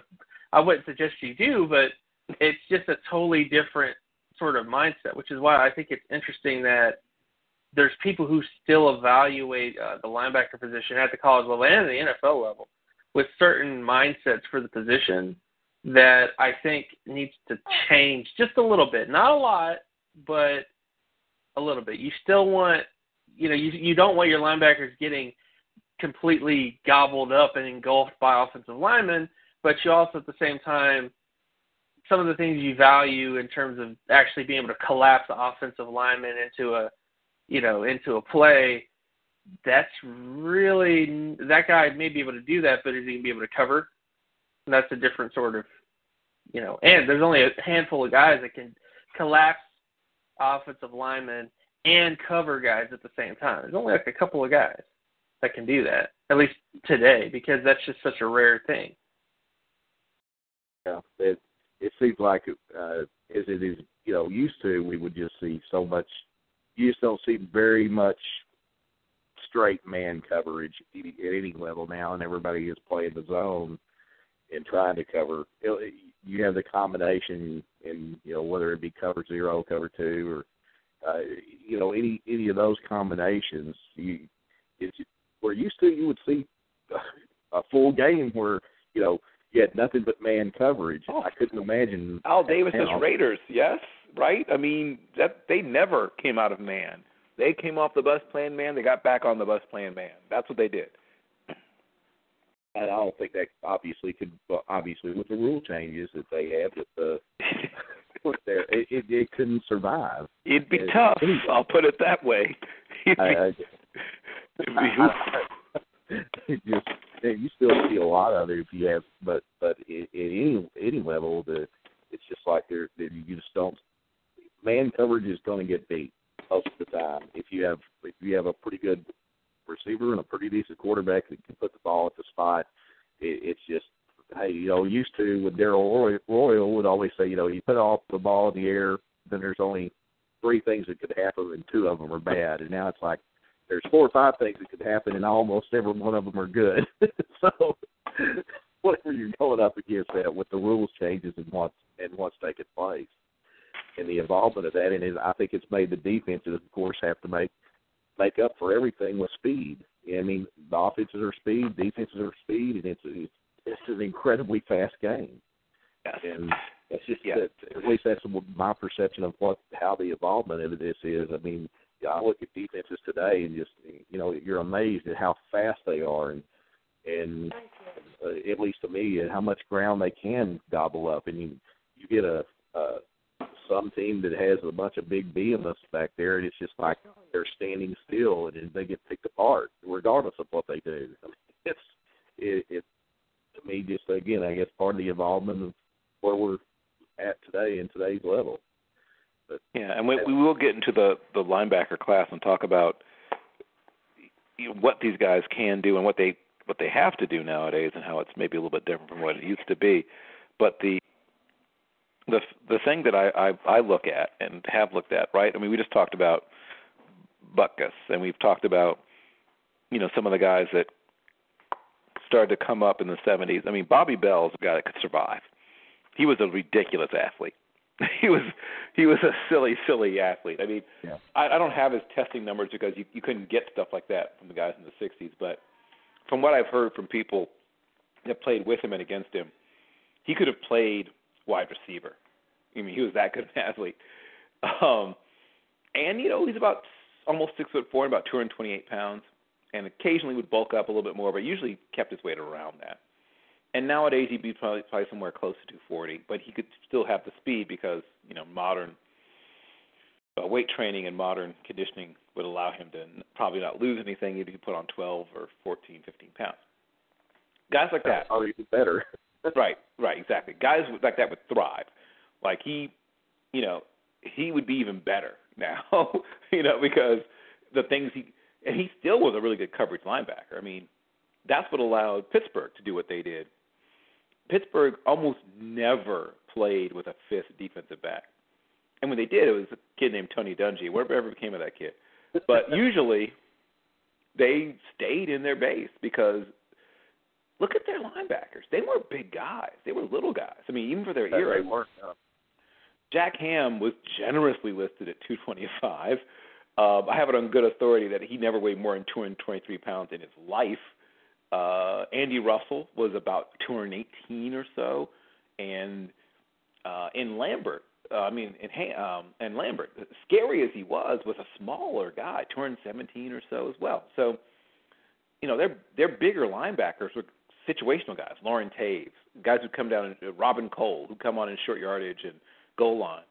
Those guys are 250 pounders, but they're starters between 217 and 225 pounds max. And that was probably the forerunner of what we have actually today, I guess. But they could cover. cover Jack- ground. Jack Ham was essentially, uh, as, as Jim said, almost like a quasi safety. He could cover every tight end, every running back that you could name. He could run with them step for step. It's very interesting on that, the perspective on that. That's uh, it, it's getting getting into those levels, and, and I guess then it, the answers that always come up in with the uh, and uh, as we started in then to the tight end era where you started uh, getting with uh, Kellen Winslow and then started getting basketball players that Yep. line up at tight end to, to counteract that. It's like, okay, and, and evolving all the way up now to to what we see in tight ends that that can be dominant, and it, it, it's amazing to see that evolution to to where we're at. Which I love the tight end play. I love uh, uh, you know with the Antonio Gates that in in Jimmy Graham that brought that. You don't see too many more like uh, oh even with with Jason Witten. You know he's more of the old school type. We well, can do uh, he can do it all, right? He's he's one of those guys who full service, full service tight end. If you need me yeah. to be a third offensive tackle, I can do that. Do you need me to, you know, get you a four yard catch on third and four? Do you need me to get up the seam and get you 17 yards? All those boxes are checked. You can do everything. Even some of the guys that people call dominant or playmakers can't do everything. Jimmy Graham, no. God bless him, freak athlete, enormous target, but he's not full service. He doesn't Oh, do everything. not. He doesn't do everything. Um, and he truly is. You know, he's essentially a, a, a sort of a basketball player playing football in so many ways. Darren Fells, I mean, there's a lot of these guys, you know, as you said, have strong basketball backgrounds, but aren't full service tight ends. When I first started watching the game, there was Fred Arbanas and, uh, you know, Ditka was sort of on his last legs with Dallas. Uh, you had Dave Casper, who was a terrific receiver at the position. Oh yeah, those were they were all similar. Uh, they, I think we had uh, uh, oh, mind draws a blank now. Uh, Well, Dallas had Billy had Joe Dupree and Jean Fugett. Right. Well, they they had Dupree and Fugett, and they were both really good blockers and pretty good receivers. Um, but I mean, J.V. Cain was going to be one of those sort of, but he, he died young, unfortunately. But he was going to be one of those sort of freak athlete, six five guys. He's one of the first guys I can remember like that. In fact, was J.V. Cain, who died young, but he was with um, um, Coryell when Coryell was still with St. Louis. When he was coaching the Cardinals. Uh, he had Jim Hart, you know, big arm quarterback. Um, he had Metcalf, you know, one of those Mhm. really good pass catcher, uh, elusive Terry Metcalf. You know, not ter- not blazing fast, but very elusive. And like I said, he had that, that one of those sort of forerunners of these tight ends we're talking about in J.V. Cain, who sadly died of a heart attack. I think young, very young, twenties in his twenties, I believe. But the um, this is sort of the you know the first version of Air Coryell. You know, was actually in St. Louis, and then he obviously sort of perfected it, as you pointed out. He got his his better version of J.V. Cain, who didn't die young, uh, when he got uh, Kellen Winslow, and then he had Chuck Muncie and James Brooks and uh, you know great receiving corps, you know Lofton and Jefferson. I mean, he just you know that that was when he was obviously in his glory as Dan Fouts back there. But the the and that's when you first began to see teams legitimately have to pull one of their linebackers, you know, because uh, it's like okay, you know, the nickelback wasn't just some backup, some scrub. At that point, better. I mean, that's when it began to change because your your third corner in those days was kind of a guy that wasn't that good for most, Yeah. on most teams. yeah, Special teamer. you know- your free safety would have to take take up for for that with with with and back then when the safeties were so I mean they were brutal type players that, Mhm. that enforcers Yes. and uh, uh, so once again it just uh, the the variations as you see how this it combats it. I was trying to think of the, the uh, who was our t- the tight end. I can't. I, wa- I had to get it out of my mind with uh, played for St. Louis all the years, and then he dropped the pass in the Super Bowl with them. Oh, you're talking about Jackie Smith. Oh, the Yeah. God bless his heart, the sickest man in America. Yeah. I mean, he was the epitome of the tight end I absolutely loved growing up, and and always thought Jackie Smith was great. Yep. And you know, just that, but and he was that typical type tight end, you know, where where but, you know, as you said, of uh, great hands and whatever. But that was kind of what everybody shot for was that type of tight end. Then, Right. Then it, as it went from from there to, as you were saying, the the other uh, it, it evolved and where we get to today. I mean, could you imagine the Jackie Smith types playing tight end in today? Where oh, well, I'm sorry, you're not six eight and you're not two eighty, and you know, it's just not. Well, there's just that. a place for guys like him, but he wouldn't be a star or even a starter. he he'd would be, a spot player. He would be a Right. spot player. yeah, there's a place for guys like him still even now, but he wouldn't be right. He wouldn't be a, an all pro. you know that that was that part is the what has changed. a Hall of Famer. No. He wouldn't be an all pro. He wouldn't be a Hall of Famer. He wouldn't like I say, he wouldn't even be a starter. Um, he would be you know your second or third tight end. And you'd bring him on in certain situations, and he'd still because he's such a craftsman and so dependable. You know, you'd, he'd get thirty, forty balls you know, his way, but he wouldn't be a starter. It, it, it's funny. You there are teams where your second team tight end will catch thirty something balls. yeah. There was a time when you, the All Pro Fred Arbanas types were getting 34. oh, and that that that was like a huge year. That would be that was a huge year. Dude, you they would- have, how many how many did uh did uh Jimmy Graham catch like a hundred and hundred eighteen or something, Something like that? something crazy. Yeah, I mean the the, the numbers just don't make sense anymore, really. I mean, and you have then you have your guys now, and the you know with, with which I love Bill Belichick and how he how he has evolved the offenses, and you know now with the small slot guys and and those guys coming in, and and you see that being copied everywhere, and I think that's a I still think that's a lot more room to go in that as we see more and more uh, teams with that smaller slot guy that can your possession type receiver, and if you get a freak athlete that does that, again with Wes Welker that came up, and, and then now of course Julian Edelman, and you see these guys throughout the league that are starting. Know, I still think that's in its the infancy. Uh, Yep. With other teams doing that, that they can utilize it to to their you know to cover up a whole lot more weaknesses whenever you're you know you lose a lot of stuff. and the thing is, 40 years ago, those guys would have been primarily kick returners, punt returners. I'm not kidding. Yeah, Billy White yeah, you're right. Johnson would be killing people nowadays as a slot receiver, but because nobody wanted five eight receivers in the 1970s, he was a great return man. But he, I, I bet he probably has what maybe 1,100, 1,800 what receiving yards in his career. I mean, Probably. Yeah. and I, I and I really like that position out of the slot, especially with the smaller guys. And of course, then you then you got your six four, six five guys, and you know your Kelvin Benjamins and Dez Bryant's that are just behemoths that can. It's like how you how do you defend that if you get the ball? You you can in a lot of situations. So it's uh, it, it, and and again I, I see where Belichick had well, with Welker in there, it's just I thought uh, as they changed. You know, Belichick's one of the only guys who didn't care if they they ran it one time or two hundred times. It's dictated. You know, it, it was never set in stone what you see with Belichick, with how they and what he did. It was like he always knew how to attack, and still does how to attack the best way to. And of course, I guess it helps if you have Tom Brady, but at the same point in time, it's uh with what he does on everything, it's just absolutely well, they they went 11 and five with Matt Cassel. We exactly. just, we just saw what Dallas did with Matt Cassel, right? over. and So- it's so there you go. yeah. Um, that I'm, tells I you. tell you, I, I'm gonna I'm gonna have to get off here, guys. And again, I appreciate y'all letting me talk, and I'd Sure. like to hear more on the um, stuff. I've got people waiting on me to where we can try to try to scream here at the at the Baylor TCU game, and, and Yeah, uh, right. see it's just been pretty wild to watch at this point.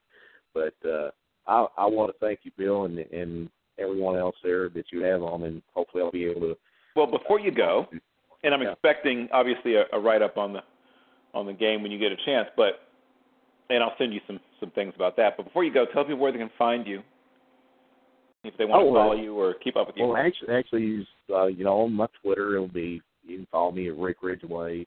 It uh, you know, on, on Twitter, really, that's the only thing I have right now. And and uh, you know, if if, if I'm happen if I happen to have any, uh, just uh, at, at this point, I still haven't done a a whole lot from what I used to in the past. I used to write up a lot of evaluation and things. That's been many many years ago, and just recently it started. And we will have I will have some more coming up uh, especially with some things coming down the road that I'm not uh, I'm not going to say at this point Sure. in time, but it'll be interesting. I know.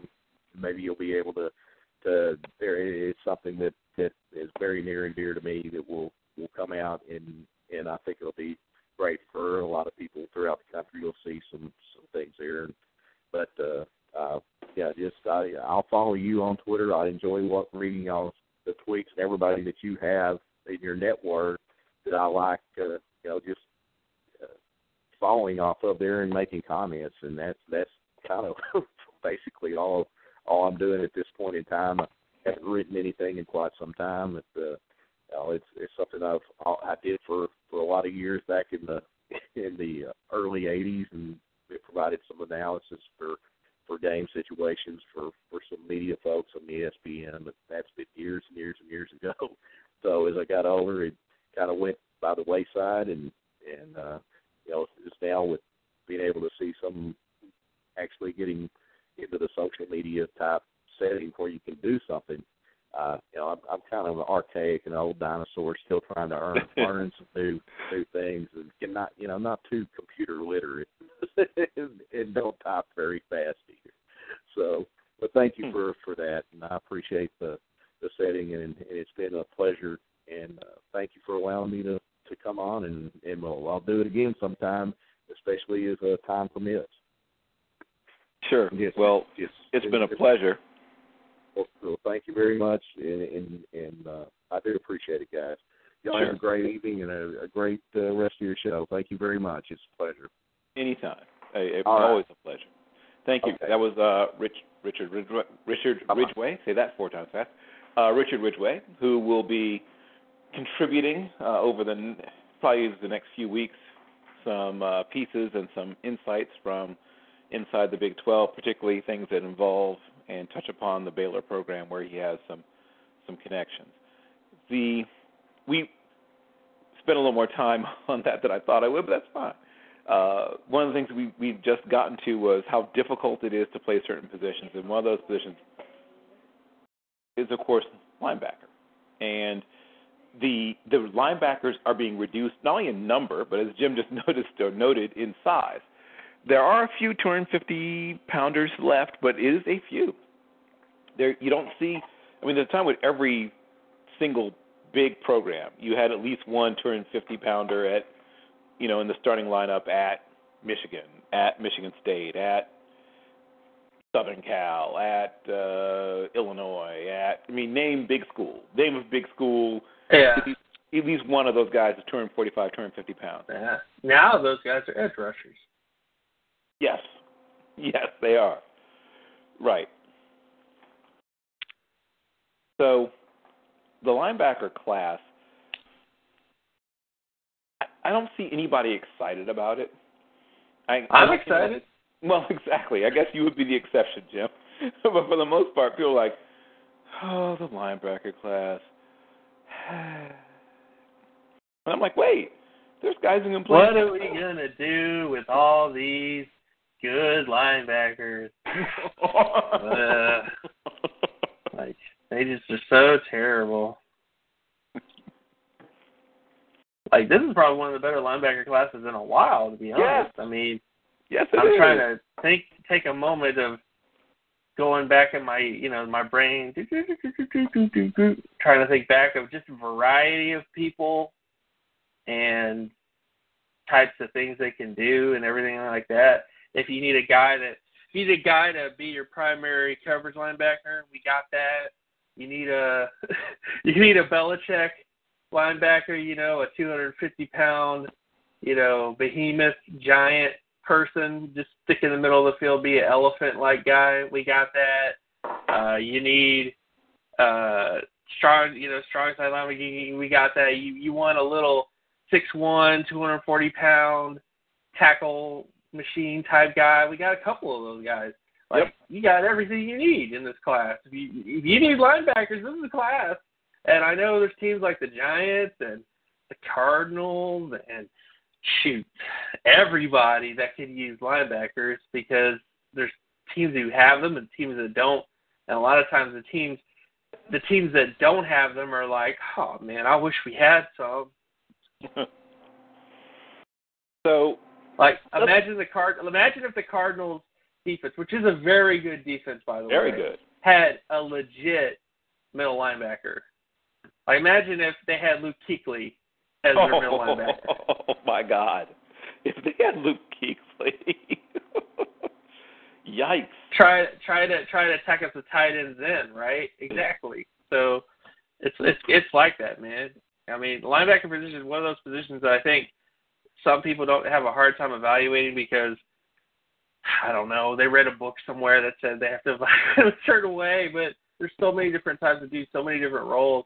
I think sometimes people mix up one thing for the other thing, like what's more important than this and what's but they're all important, man. It's all part of your defense. But um I I think this is a really good linebacker class and I'm surprised that there isn't more people that are more uh excited about it, but you know, I don't know. I think there's going to be a couple of guys are going to go to Pro Bowls that are going to be found in this linebacker class, and several NFL starters. And as you pointed out, uh, despite the lack of fanfare so far that they seem to be generating, uh, this is a really solid class. Who are some of your favorite guys at the positions, uh, the linebacker positions, and why? Oof. Well, I mean, it starts with Jaylon Smith from Notre Dame. Um, he's hyper intelligent, really strong solo tackler, uh, can shed. Um, not the biggest guy. Honestly, I mean, in another life he could be a safety, but he obviously isn't. but I, I'm just a big fan of his just because his uh, solo tackling ability. Uh, he's guy can cover guys. He can he can do man, can blitz. Pretty tough. Uh, I'm I'm a big big fan of Jaylon Smith uh, in terms of like everything he can do. I'm a big fan of Reggie Ra- uh, Reggie Ragland. I know there's people who, you know, I don't know. I don't know if you're one of those people. There's some people who are like, yeah, you know, he's good, but like I don't know, you know, type thing. But I I I see Reggie Ragland and I go, give him to Bill Belichick and watch this guy shine. Like oh, he completes oh, he completes his set. It's a shame that they lost that first round pick because I just know Bill Belichick's probably going to be like, we got to trade up into the first round. Be like, but Belichick, the draft picks. Oh, we're just gonna we're just gonna spin them on a bunch of busts and Trey Jackson anyways. Get into the first round, I tell you, and let's get myself a Ragland. Like and complete his set of Jamie Collins, Reggie Ragland, Dont'a Hightower. Oh my it, god, done. That would be a nice set of linebackers. Oh my god. Exactly. Oh. He's like, Oh. because he he because in his mind he's the Giants linebacker corps, you know, from the '90s, you know, the early Oh, '90s and the God. '80s, you know. He's he that's his that's Oh. what he sees when he goes to when you when you do a, a little word association with Bill in terms of linebacker, he goes uh you know, Carl Banks, right? Or he would go, you know, just giant thing thingamabobber. So uh, but I, I'm a big fan of Ragland. I know there's question marks in terms of like his ability to really cover guys. I get it, but I just like what he does. So shoot me, you know. Um, I I like Kentrell Brothers in Missouri. He's Mhm. my my nickname for him was Tigger because he plays like he has springs in his knees. Like he's so he's so like just bouncy and and and agile and just uh, explosive. Like just every single step he makes is boom right here, boom right here, boom right here. You know, like like Tigger, man. And uh, but he's so smart. Um, always puts himself in the position to make play. Uh, decent and decent in coverage as well. Um, and I, I'm just a big fan. I don't even know. I, I heard. I mean, he is somebody that people know about, and I get all that stuff. But like, I heard he wasn't even like nominated for the Butkus Award and stuff like that. I'm like, he wasn't, man. Yo, check. And I was like, Ooh. what's going on here, man? There's what's this isn't right. I, I So was, last year, Scooby Wright's not a finalist, and this year, Kentrell Brothers isn't a finalist. nope, Whatever. because they know how to evaluate linebackers. I guess. I mean, he's uh he's definitely a guy that people are gonna go, oh, he's too small, he's too this, he's whatever. Fine, I'll take him in the second round. I mean, I'm I'm the Oakland Raiders. I'd love to have Kentrell Brothers. Matter of fact, give me Jaylon Smith and Kentrell brothers. Boom. Linebacker problems are fixed in Oakland, you know. So Mm. I, I I just yeah. But yeah, I'm a big fan of Kentrell brothers. I'm a big fan of Scooby Wright, although it's been a little bit of Scooby Dooby Doo. Where are you? Like literally, where are you? He's been injured. So um I know that there's people who go, Oh, Scooby Wright's not that good and he's this, he's that, which it really was only one person who was saying all that stuff. His, his first name starts with a D and ends with a K. Uh, but I just think he, he's a really smart linebacker, puts himself in a position to make plays. He might not necessarily be the best overall athlete or anything like that, but it's not an edge rusher. He's a linebacker crying out loud. I think as a middle linebacker, he's he's pretty solid overall. Um, I had him as a late first, early second guy coming in, and I still view him as such. You know, depending on um, what his uh, what his injuries you know look like and that sort of stuff. Um, but I really like him. Um, I'm a big fan of Jalen Reeves Maybin at Tennessee. I know that people are going to be like, oh, he's he's 217 pounds or 220 or whatever, and I'm like, eh, yeah, who cares? Like he's really good in terms of what you want as a will linebacker uh, type, and uh, in terms of cleaning up plays and that sort of stuff. Um, Blake Martinez, I'm also a, a pretty decent fan of. I think he's somebody that I wasn't the biggest fan of last year. This year, he's shown me a lot more of what he can do in terms of being a blitzer, being an enforcer against the run, uh, being able to cover a little bit more. And honestly, I think he's a legit, solid option now. You know, in terms of uh, middle linebacker type. Uh, but I'm a big fan of him. Uh, I also really like Josh Forrest at Kentucky. He's another one of those guys I've been following for a while, and he's done a lot of stuff to show me to prove me right about him. Uh, Steve Longett at Rutgers is also very good. Um, Skai Moore at South, of South Carolina. There's one of your sort of quasi safety linebacker hybrid type. Right, right, right, right, right. Now, he may be a safety, but he's not bad in terms solo tackle. So, like, he, he's an interesting guy because uh, he is a little undersized and everything like that, but uh, I think he's shown that he can do a will linebacker position. If that doesn't work out, you can put him as like a free safety or, or you know, work him into it. So, I guess, but that that would be kind of what I would do. But yeah, I, I really like him. Uh, Tyler Matakevich at Temple, the guy I've been wa- following since last year. That's my dude. Oh. Oh, Oh, yeah. sorry. Uh, another guy that uh, people are going to be like, he's white, he's six foot one. What's the big deal?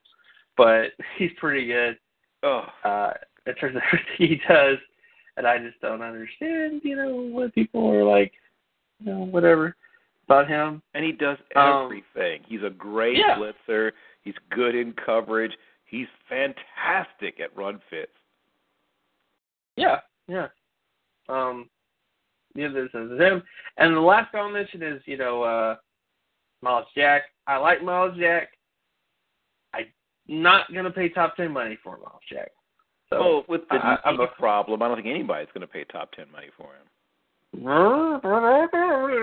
apparently aren't reading what other people are writing, but uh, I, I, I, I have questions in terms of him. I think there's a place for him in terms of what I want to do as a, de- as a defense coordinator, but I don't buy him as an elite elite prospect only because he doesn't anticipate things at the level of not even at Eric Kendricks level. Like Eric Kendricks was the best linebacker last year in terms of pursuit linebacker last year, at least to me, because he was able to anticipate things at a high level and get to the play uh, as quickly as possible. Like the minute the play started, he knew exactly where the ball was going. Myles Jack, sometimes I watch him play and he doesn't entirely know where the play. He's reacting a lot more than anticipating, and uh, sure he he can.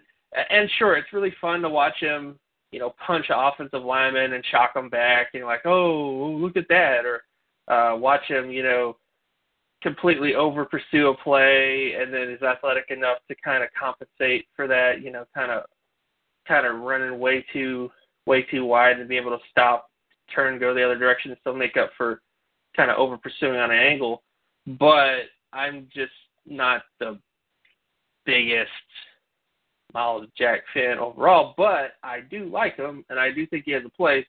I just prefer other guys like Brothers, like Jaylon Smith, uh, like Jalen Reeves-Maybin. In terms of what I see as a role of a will linebacker, uh, I kind of see them as being kind of better because they have better nose for the football, better awareness, better anticip- anticipation in terms of getting to the ball and blowing stuff up. Yeah, I I've noticed, and and you probably have as well, that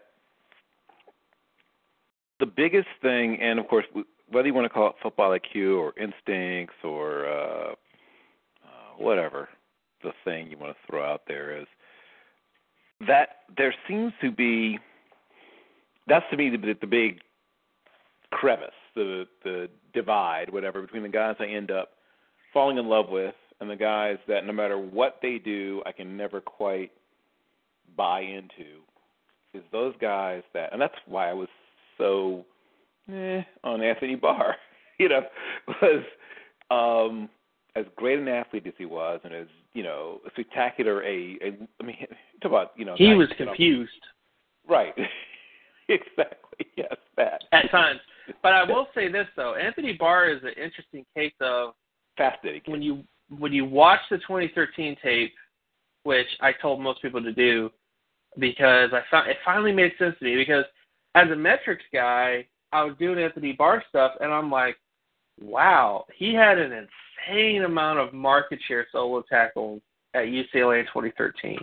It was like 17, 18 percent, which is pursuit linebacker territory. It's not even edge territory. Eh, best case for edge, Bill, is like 12 percent.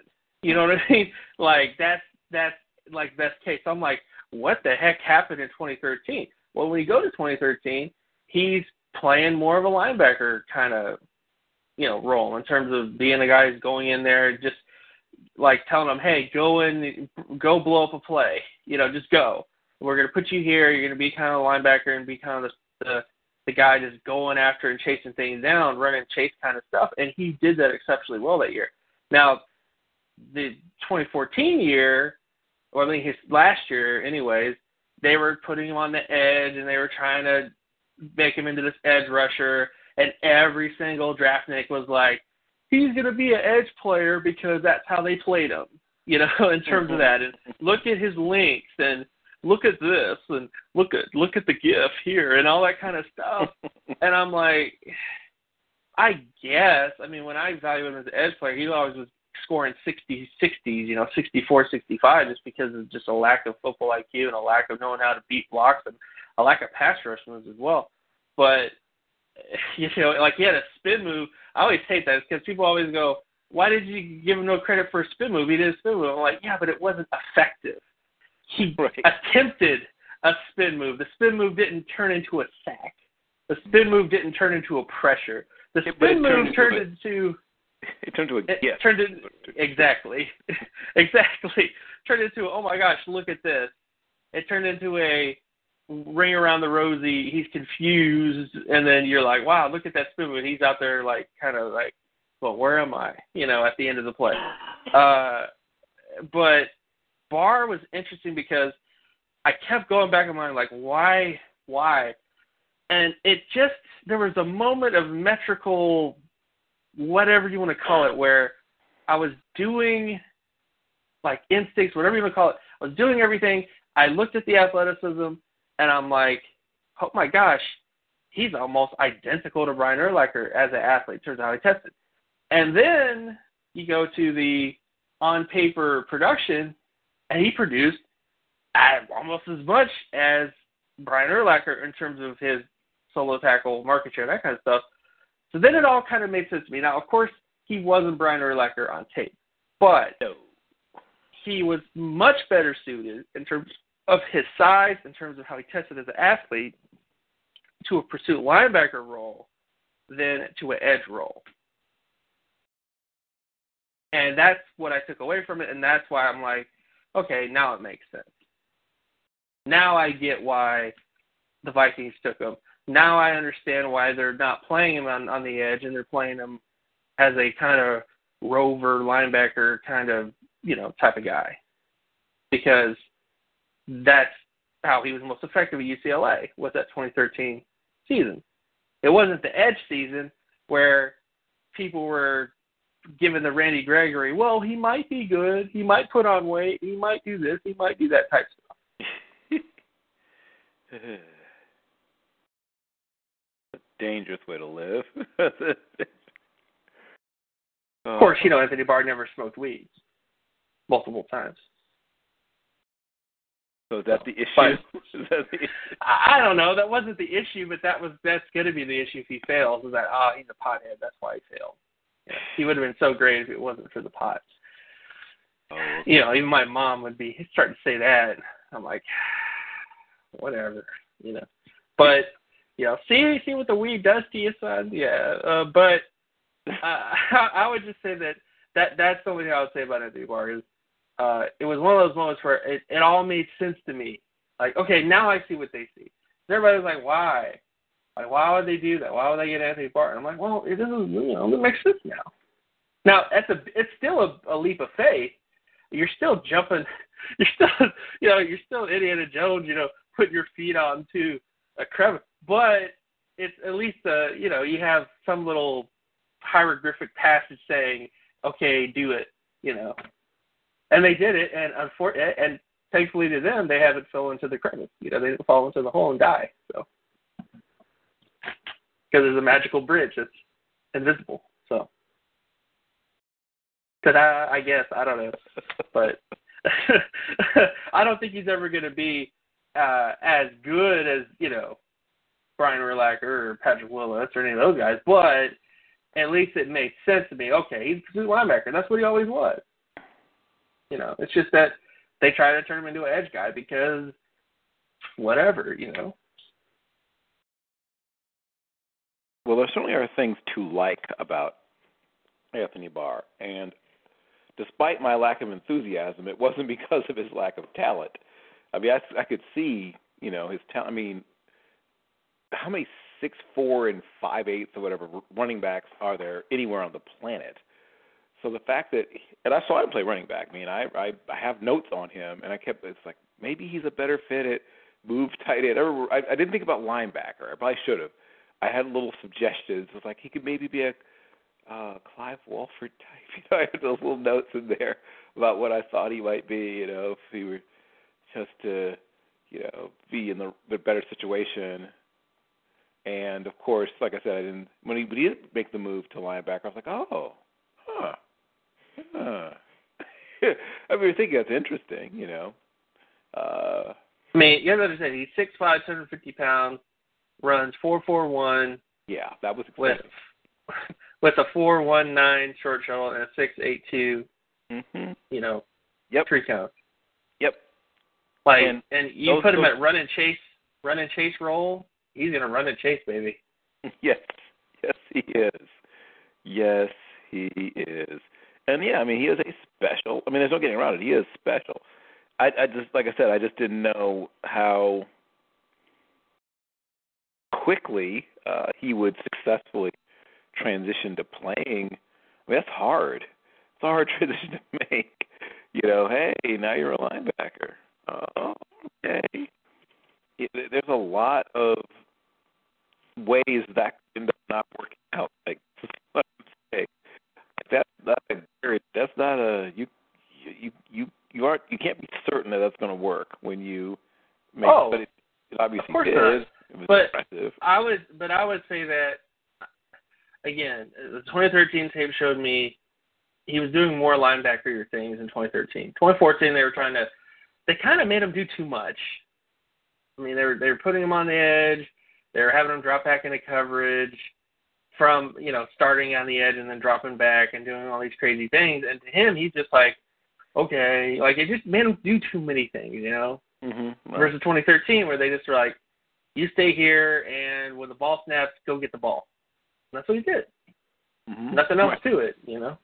Like didn't have to, you know, in terms of offensive linemen, didn't really have to deal with those guys too much except trying to run around them and get around them, you know. Uh, they weren't up in his grill all the time, so it worked out. Then he goes to 2014. They put him on the edge, and they try to use him more as a pass rusher, and it all kind of falls apart. Right. You know, but UCLA is interesting because they've had. I mean, when you think about the the run of things they've had at linebacker, you get Anthony Barr, you get you know Eric Kendricks, who I always felt was you know one of their better pure linebacker type Yes. uh, pursuit linebacker type. And then of course you get Myles Jack, which is also a very unique kind of athlete in terms of you know what you want to do with them. So they've had a really interesting run in terms of the guys they've had on that defense in terms of linebackers. Right, and the real question, I guess, at this point, amongst those guys, you know, is is who can turn out to be, who can uh, put together, or what term you to use, who can be uh, a guy that becomes a, a star. You know, could actually be a not just a, a good player, but a great, great player. And of course, Kendricks is a guy that I think, if he stays healthy and things like that, will become a very, very good football player for a very long time. Myles Jack is a fascinating prospect. I think we'll be excited to see how he tests. The assumption is that he'll test extremely well, and we'll have to see where he, you know, ends up in terms of where he's drafted with the knee, and you know how far the knees come along. I mean, obviously, if the knee looks good and he's got all that explosiveness back and things like that, I won't be shocked if he finds his way into the first, but we've all seen guys in, in similar situations, and it's all over the board in terms of where they actually end up being drafted. There's sometimes situations where guys go almost exactly where they would have gone, even without getting hurt. True. But also, we've seen when guys clearly slid, if not entirely, then at least in part due to injury. Yeah. Well, definitely. I mean, I mean, my my only hesitation with Myles Jack is, you know, as a metrics guy, when you go, all right, what's he going to be? Oh, pursuit linebacker. I'll go, okay. If he's going to do that, then how come he hasn't had, like, he hasn't had a Luke Kuechly like production type season? He hasn't had a Ray Lewis like production season. He hasn't had a Patrick Willis like production season. Most of his production seasons have been like Ernie Sims, you know, Who he's very Morlon much Green- like, actually. I mean, Morlon Greenwood. Right. you know, uh, Brian Cushing was kind of like his best overall season. Thomas Howard, you know, from Texas El Paso. Speaking of great athletes, wow. Tom Yeah, yeah, super duper athlete. Yeah, no, who passed away unfortunately a couple of years ago. But yeah, him. Uh, so that's my only worry. That, that like that's my only worry. And I know it's like, well, you're worried about a number, but I'm just saying, like, if you're saying this guy's an elite pursuit linebacker, which based on what I saw on tape, I saw a strong safety. That's what I saw. I mean, I maybe it was because it was a UNLV game where they kind of made him just mostly play slot, kind of play Jalen Ramsey role, kind of in a way. But uh, I just saw like, oh, that's a strong safety. And honestly, I kind of like him as a running back a little more than a linebacker at times. But uh, that that that's I mean that was my only worry is like if you if you're saying that this is an elite pursuit linebacker as a metrics guy, you have to check off the box with certain things, and he didn't check all the boxes in terms of certain things, which is like he could be really good. He could be really good, but you know, top ten. I don't know. And I know you're like, well, he's not going to go to the top ten. But I'm just saying that's the that's the jam in terms of Huh. most mainstream mock drafts. You have Myles Jack in the top ten. So maybe it's because of the name, Myles Jack, Good name. Jack linebacker. It's a good football Yeah. name. Yeah, it's like uh, Are who you guys watching Miles, that game? Are you guys watching the Oh. Baylor game? How slippery it is right now. Well, yeah. they had a weather Bears- delay because of the severe weather, so it's not really a shock. Yeah, it's hard to see anything on the television due to all the rain. Yeah, it's uh like I said, severe weather. That's that's what severe weather looks like, in case you were wondering. Chris Johnson's looked awful. Uh, Boykins looks like Boykin. Just forty percent of them. Right, because that's where he is. It's 40, you're going to see what forty percent of him looks like. So in terms of the the linebacker class, we've talked a little bit about some of the some of the guys that showed the greatest amount of obvious ability to translate to the next level. But there's always loads of projections, whether it be you know guys who are sort of big safeties, as we talked about before, or undersized linemen. I mean, linebackers come in a lot of different shapes and sizes nowadays, and I guess always did. But with the emphasis on either being a coverage guy or a pass rush guy, uh, more and more they're looking at you. I mean, that's always been to some extent true, but I just talked about the, you know, the during the Iron Curtain days, the three Steeler linebackers were all starting linebackers, all fairly interchangeable in terms of what they could do. They were all good blitzers. They're all good in coverage. They all could run. and some teams do follow sort of a similar template, though a lot of teams are a lot more specialized in what they they see in the linebackers. So, Isaiah, I see you for since you you've returned. Uh, one, what do you look for when you're, you know, looking at linebackers for guys you think might translate? And then, who do you have as some of your your top linebackers going into this year's draft, or at least thus far going towards this year's draft? Uh, like, are you asking like what guys? You, what I look yeah, for? What linebackers? What, right. what do you look for? What do you look for when you're evaluating linebackers? And then, who are some of your top guys? Normally, if it's you know somebody shorter, I want to see if um you know continue to power through like bigger, taller linemen. Um, I want to see them rush to the outside, you know, beat them more than the occasional, you know, three. Um, what I what I like to see is, you know, them to be able to get to the quarterback and you know not be able to stop by any lineman or you know stuff like that. I like to see them, you know, run through the middle, run through the outside. Uh, I like to see them being able to do well in coverage. Um, and lately, that's really been a problem with these linebackers right now. And when people talk about it like it's a deep class, I don't see it as I think it's one or two guys and then everybody else. Like Scooby Wright, for example, he's small and he hasn't done much this year, but I don't know. I don't know what he is at the next level.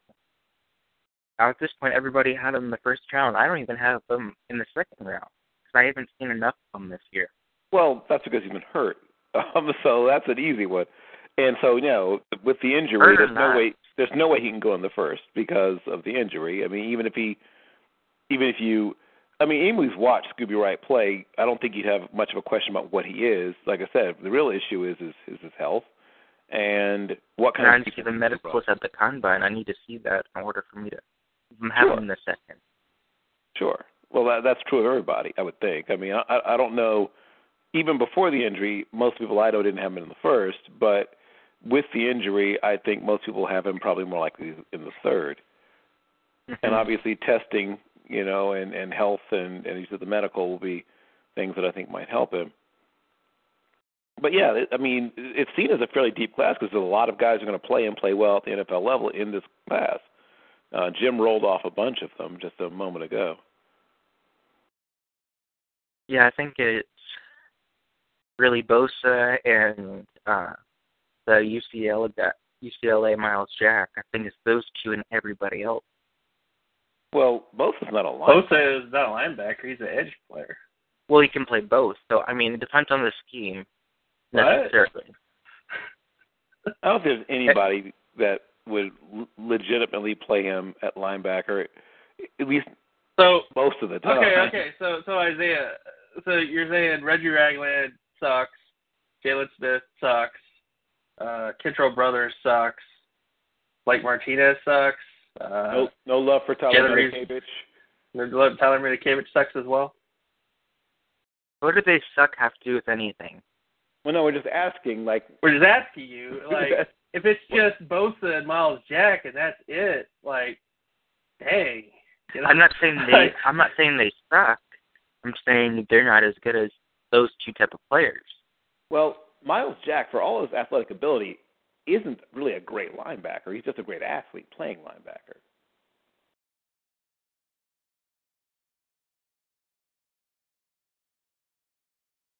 There are better. Where do you, where do you guys have Barnett out of Tennessee rated?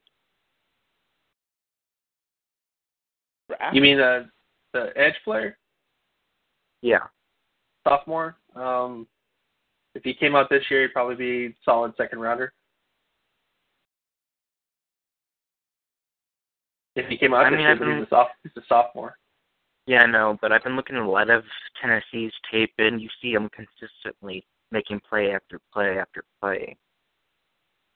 And Well, yeah, he's usually the- he's a high motor type of guy. Well, Yeah. yeah, he's the second best edge player in the SEC behind Myles uh, Garrett. Right. So Also, a yeah. sophomore. yeah, also sophomore. So literally, your linebacker rankings compare are consist of two dudes. Isaiah, is that what you're saying? And one No, of whom is what I'm really a saying is- linebacker. Like- what I'm saying is, I'm still getting into it. That's what I'm saying. I'm not fully in my Oh, linebacker okay. discussion. All right, all right. Oh, okay, okay, okay. Okay. Okay. Well, that I've mainly done. then. I just finished my offensive side of guys. Uh, I'm still have to do my lineman and then my defense lineman and all that. Right now, I've been watching these college games and moving around my offensive pieces so far. Right now, I'm watching Chuck Linwood, seeing where I'm going to end up putting him eventually. So through each game, I'm looking at the quarterbacks, wide receivers, because you know it's consistent of a quarterback and quarterback league, and really that's what I'm focusing mainly on. Mhm. And then I'll see occasional flash plays of other players that I'm like, he looks really good. And then I'll dig in tape on them, and I'll eventually complete my analysis. Okay, sure, that's fine. And I gotta say, this is a very different type of wide receiver class than last year. There's a lot more speed than there was last year. There's uh, not as complete wide receivers as there was last year. Like I had uh, DeVante Parker as my number one wide receiver. He has done nothing. Well, he hasn't been Oh. healthy. Yeah. And also wasn't really that good coming out as most people Right, thought. that's the other thing. He was But he wasn't uh, that good, and he had a bad foot. I mean, he was decent, but you know, I mean, you know, Mark Cooper, you know, but um, well, I had him as well. I thought uh, DeVante Parker was also the best route runner of all of them, and then that's No, Jack- he's a he's a Oh. decent route runner, but there's many many better route runners than him. he did time. he did certain things. I mean, he did certain things really well, but he didn't do everything. No, Like Tyler Lockett did more things than DeVante Parker in terms of release technique and um, various route combinations and that kind of stuff, and feet footwork, feet work is right? check with it. And I just dug in a lot of tape on William Fuller out of Notre Dame, and I'm really Oh. impressed. And it looks Okay. like Les Miles has been ready to let go. Do some news on yeah, ESPN. it's not really news. Yeah, that's, It's not really news. we've known about that for Well- about a week. So we Well, I know, but I'm well. It was talk of it, which I didn't really believe it, You did? because you're not going to replace him on the recruiting level. Who are you going to bring in? Who brings some better players? well, Well, And if ask, and- ask ask the LSU boosters about that because right, we're exactly. we have no control over uh, what the boosters. and LSU well, they they think they're going to get Les Tom. Miles has you want to know one what of the best think, win loss. They think they're going to get Isaiah. They think Isaiah. They're going to get Tom Herman. That's what they think's going to happen. that's what they think they're going to get. Yeah, that's it. I don't know if it's going to happen. That's what they think's going to happen. the happen. Saban. And if they don't get him, they're screwed. Yes, correct. pretty much, yeah. And we'll still lose to Alabama, Les Miles but is one of the best coaches in managed college football history and win loss percentage, yeah, but and one of the best recruiters. They don't really care about that, Isaiah. Nope. They just care about beating Not, Saban. he's not being Saban. Exactly. That's that's all they care about. Well, that's not going to happen uh, by switching coaches. but it You know- might, which is why they're doing it. That's why they're doing it. uh, yeah. So you're Yep. saying there's a chance. So you're saying there's a chance, exactly. Yep, that's how they're looking at it. That's the whole way they're looking at this. They're thinking maybe this will be the thing that puts us over the top. Do you think Les Miles will retire after he's no, let go? no. I mean, he Or might take a year off. He's gonna get. Right. He might take the year off, or he's gonna agree to the first job offer he gets for four and a half million, five million a year. You know. So he could either retire for one year, or he could. What I if he went to there- uh South Carolina? Well, that's one of the schools on his list, do that. right? So Yeah, his wonderful. Imagine that recruiting that he would do there. Imagine But- all the fluid guys to bring in. That team would be back on track, I would believe. Right. Or if if McElwain leaves for one of these other jobs that's in play, Florida's definitely going to give him a call. I mean, dude, there's a bunch of. He's gonna if he wants a job, he'll have one, and it won't. There's tons of jobs. I mean, there's so many coaches that were fired that are about to be fired that it's like every job is available. What do you want? You know? Is Brady Hoke So- still coaching somewhere? no, No. No. he's collecting his buyout. Counting his money. Yeah. Yep. He's got a nice, nice little chunk of change. He's buying working he's buying Ohio State jerseys and going, F you Michigan. Off. so yes, he's he's I got your Jim. Harbaugh right here. Yeah. yeah, he's doing all right. He's he's going to be okay. The um so getting back to the linebacker class for a moment, there are a lot. You mentioned speed. There's a lot of speed in this linebacker class as well. A lot of very Yeah. athletic guys. There's not a lot of Uh, complete linebackers. It's more of you know a one trick pony, really. Well, it depends what you mean. Tyler. Matakevich is as complete as they come. He's great at blitzing. He's very good in Mhm. coverage. He's cr- ridiculously good against the run. How is he not complete? No, I'm just saying this class in general. Not a lot of complete all every down linebackers. Well, you just said you haven't really evaluated that many, so Yeah, Well, I'm gonna do a I'm gonna little- listen to you more when you've seen more linebackers All right. because there's a lot of complete linebackers actually in this class. I don't think you've seen enough of them.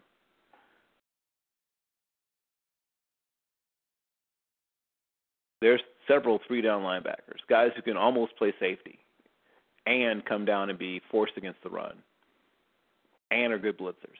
I mean, I don't know what else you want. That's pretty much the definition of you know, pursuit linebacker. And it's pursuit linebacker, not off ball linebacker. I hate that term. I hate it. But that's just me. I just say four three or three four. You know, I don't. I just keep it simple. Uh, I don't. I don't know all these all these newfangled terms really mean anything. You're, you're either Well- a four three linebacker or a three four linebacker. Well, it, makes sense to me because pursuit linebacker, it makes so much sense. Pursuit, you're pursuing. That's what you're doing, right? Edge, you're pat, rushing the passer.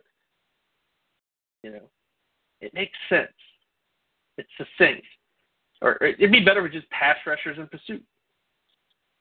yeah, I guess you could do it that way. Either way, um, like I said, there's there's a, I think it's a, a better linebacker class than most people seem to uh, want to know or realize or acknowledge or whatever. Uh, there's some guys who who obviously, like I said, I I think are going to do very well and have long, you know, fairly successful NFL careers. And there's a few guys that may have a chance to be even a little bit better than that. So you mentioned a lot of good linebackers. The um few I just wanted to sort of roll through, uh, hit upon, whatever term you want to you know, say, give them a little bit of extra love and attention. So I'm not going to, you know, use this opportunity to slobber over Tyler Matakevich more than I normally do. I've clearly given him enough enough time and attention. But there's a few guys I think have sort of gone under under mentioned, whatever term you want to use, under mention. Um, and of course, some of this will be dependent upon just who decides to come out and who decides to stay in school. But uh, you mentioned Josh Forrest, and I think he's a guy that's going to have a, a, a long, successful NFL career. Uh, what do you think about that kid Norris at Utah, uh, Jared Norris? Jared Norris. Um, he's a pass rusher. Uh, not really. I mean, uh, he, he at times, but I mean, he's he's a uh, pursuit linebacker primarily, I guess is the term. Uh, he wears number seven. Oh. Does that help you at all? I mean, I'm sorry. Seven. He wears number. Uh, no, wait, Uh, no, no, no. Hold on. It's not seven. It's, Oh. uh, uh, forty-one. Forty-one. Sorry, it's forty-one. Oh, 41. Jared Norris. I think he's solid. Now, now he's coming back to me. I, I'm thinking of the other. I mean, uh, what's his name? Uh,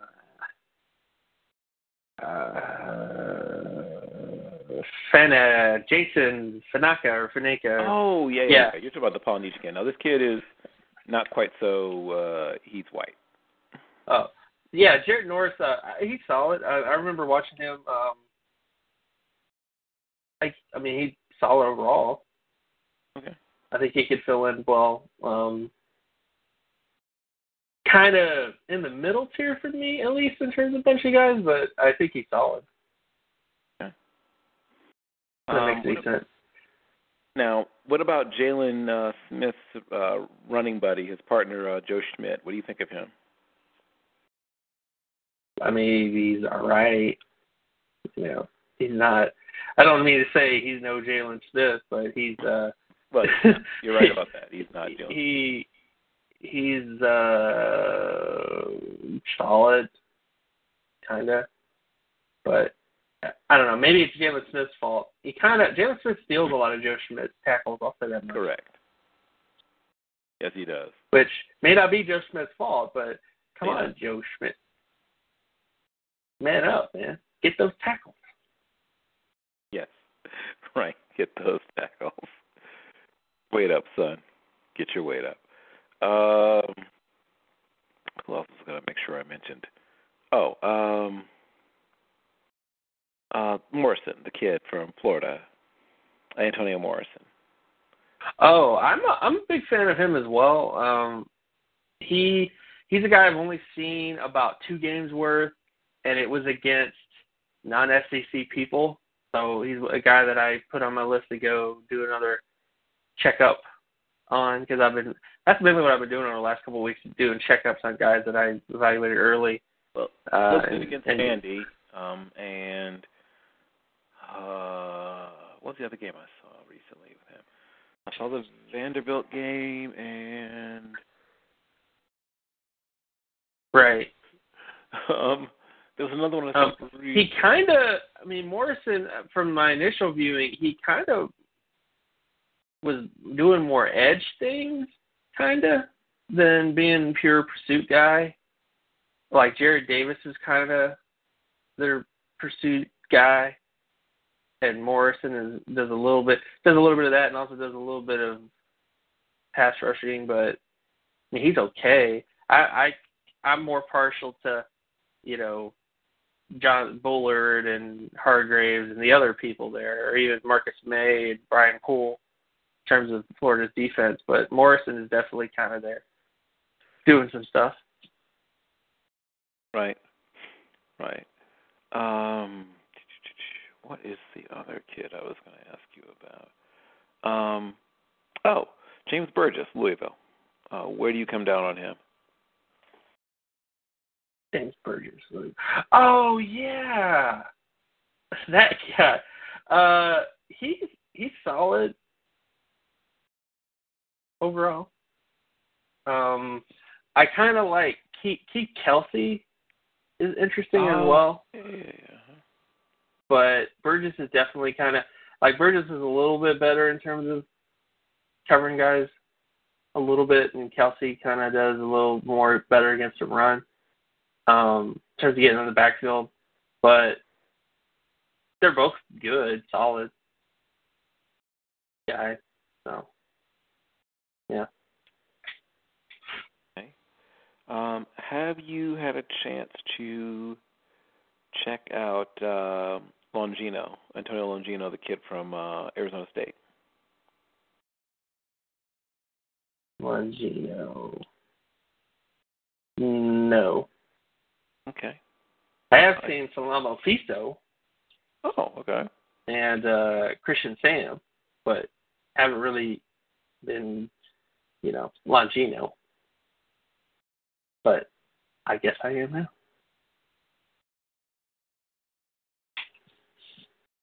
And then C.J. Johnson, they just said it's more of an edge guy, whatever term the kids use nowadays. Uh, what about Nick Kwiatkowski at uh, West Virginia?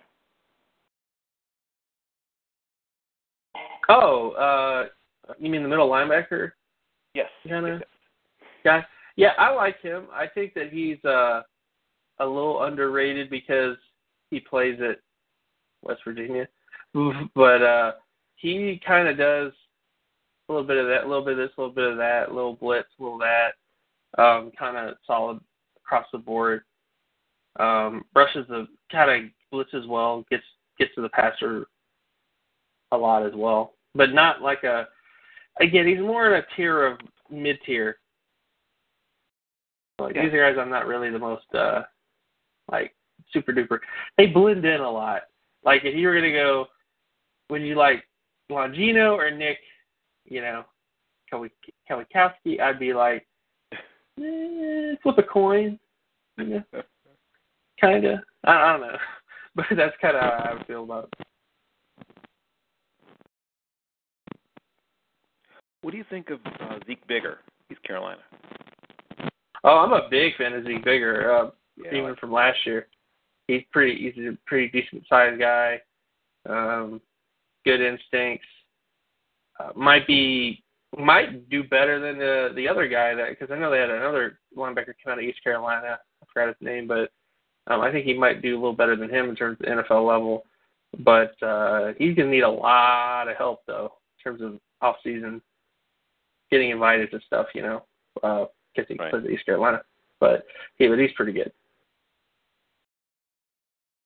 Uh, a couple of FCS guys that I've liked. Uh, one of which is Luke Rhodes at William and Mary. I don't know if you had a chance to check him out. If not, I, I would urge you to do so. I'm I feel pretty confident that he's going to be drafted. Possibly Yeah, that- early as the fourth. Yeah, that's the only uh the, the only linebackers I haven't really got a chance to really look at is the FCS guys. So, um, because I've been trying to get tape on those guys, which is a little more difficult. But yeah. Well, let me just give you a couple names then. Um, you should definitely have, amongst the linebackers at the FCS level, you should have him on your list, and Akil Blount from Florida A&M. And I think if, Mm, especially okay. for Blount, I think if Blount can get invited to East West or NFLPA, I think he'll tear it up, and that'll help him.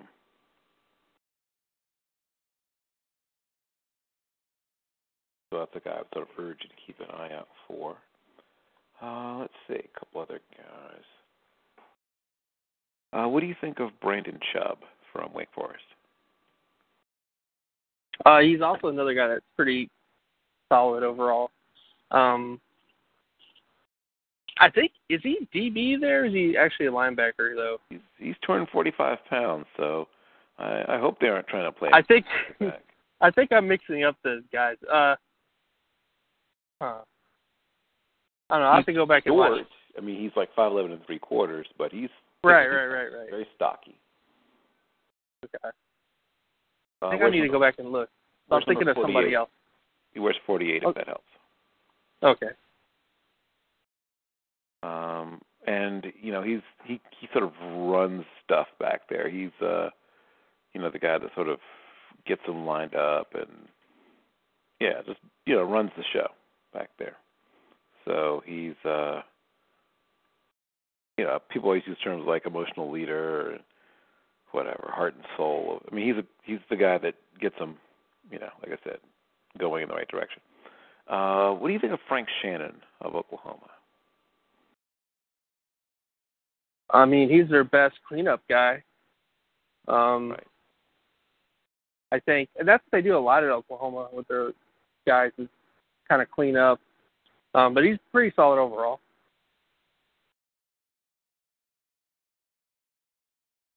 Okay. Uh, a couple more guys I want to make sure I hit on. What do you think of Reggie Northrup, sometimes he gets a little bit lost in the sauce at Florida State, but he he always makes a couple of of fairly impressive plays per game, but usually not a huge number of wow plays.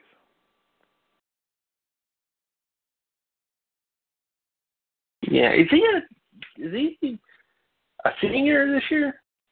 I'm pretty sure he is. Okay, I'll go. I'll go back and check. Um, yeah, I mean he's he's good. He's not really great. Yeah, this is his senior season. He did have a knee injury coming out of the uh what do you call it? Out of camp or out of the uh back right, in uh, right, right, January. He had a knee uh what do you call it? Because he got hurt in the Rose Bowl. But uh but yeah, unless he's he hasn't he didn't miss enough time. I don't think he missed any time. I don't think, or if he did, he missed much time. So I don't think he's going to get an extra year of eligibility. Oh, well, too bad. But um, I he's uh okay, you know, in between. Um, I'll be interested to see how uh how much uh that Florida State name helps him out. I guess in terms of getting drafted because he's kind of yeah, he's okay, but doesn't really offer a lot of versatility in terms of a lot of he's things. my, he's my number twenty linebacker. So you know, I don't, I'm not crazy goo goo nuts for him, but he is the kind of guy that might hang around somebody's uh program uh for a while. What do you think of Boomer Mays? First of all, you know, great name for especially for a linebacker. Uh, Northern Illinois Boomer Mays. Hmm, I've not. I've actually not seen him. Yeah, we'll So- check him out. He's worth checking out. He's you know, Okay. number tw- my number 21 linebacker. So I'm not saying he's going to be a stud, but I think he's going to find his way into the league and hang around for a while. Uh, Jeff Schoettmer of uh, UNC. Uh, North Carolina. Yep, the kid with the you know he's kind of rocking the uh, Oh, the Matthews haircut, kind of rocking the right. Uh, hair. he's kind of can't body. Yeah, he is kind of Um, a camp body, but he's going to be Meet you know a guy that hangs around probably for a while when someone's if you have a if you have a if you have a Rocky, put him in a bag and have him beat kind of during practice. I mean, he's he's okay, but not uh, you know like practice squad maybe. Yeah, exactly. I mean, once you get into the twenties, at most positions, you're talking about guys who are going to be, you know, Right. undrafted free agents, tryout. I mean, if we're going that route, what about Cassanova McKinzy from Auburn? Well, see, most people have Cassanova McKinzy higher than twenty something on their ranking. Oh. Um, or uh, Darryl Monroe, Washington State, right? Yeah, Or oh, oh, Steven Daniels from Boston College. I I think was that's the gonna- guy. I'm going to ask you about Steven Daniels, Boston College. Oh, Uh, but um, not, not until I had talked about Ryan Simmons first and Joe Oh. Walker. I have those two guys ranked ahead of him, but uh-huh. yes. Steven Daniels, I think, is my 25. I think he's number 25. My rankings, yeah. Um, he and Raphael Kirby are sort of fighting it out for the 25th spot in my rankings. Um, but yeah, go ahead. Talk about Steven Daniels. he's a weird looking prospect. Um, you know, big, Mm-hmm. short, stocky. Yep. Um, can hit people Mm-hmm. like just based on pure physics. yes. Yes, indeed. Running backs don't like him. I'll say that much. Um, because they usually get rocked. Uh, not necessarily the best sideline to sideline type guy, hundred percent. No. But he's, is he's gonna run about interesting is he's going to run about a 4.85 to 4.88 when Right. time comes. Uh, he's not as But he's interesting as sort of a okay, I'm Rex Ryan and I'm gonna do this blitz and you, Mr. Steven Daniel, are gonna take out the running back. That's kinda how I see him. Is there's some blitz guy out there that goes, That guy. Let's get some of that and puts them in a specific package, puts them out there. He blows. He takes out the running back. So he's like a suicide linebacker, kind of. And then there's a new position. You got pursuit linebackers. You got uh you got pass a rush. kamikaze, kamikaze Yeah, linebacker, right? kamikaze linebackers. You take out the running back, and then I'll send in another guy right behind you on a stunt, and then he takes out the quarterback. So that's kind of how that would work. That's what I would do with Steven Daniels because people, it's difficult to block him. Mhm. in terms of as running backs because he's thick, stocky guy, runs faster than you think. So sneaky speed in terms of his going forward, and then you and then he hits you, and usually when he hits you, you're going back. Yes. So, um, so not a complete linebacker, but somebody I think would be interesting uh, with a team that likes to do a lot of blitzes and stunts and stuff. Right. He's a very, very poor man's James Harrison. Right, right, right, exactly. A more uh, chunky James Harrison. James Harrison's pretty chunky.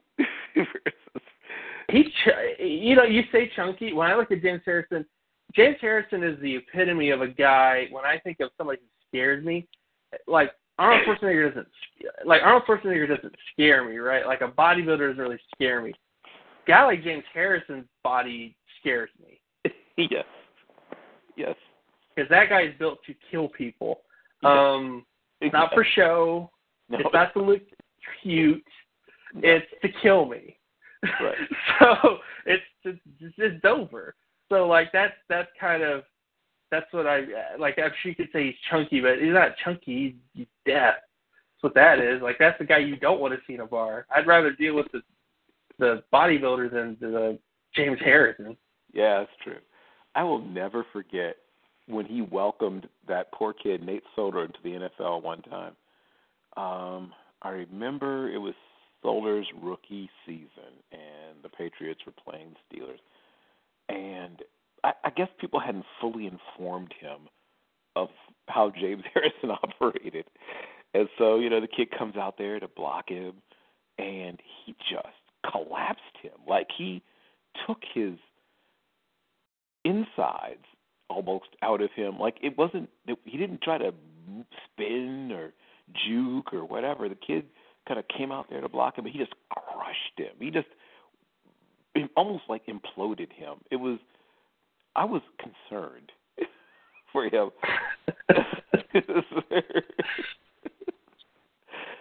Because Nate Solder, I mean, he's he's you know not a bad player, and of course, obviously, when you're a Well, he's solid. Um, Yeah. Really tall. You know, very long very arms. tall, very long. But I don't think he was quite. I don't think he'd ever seen anything quite like James Harrison before. Is what I'm No. thinking.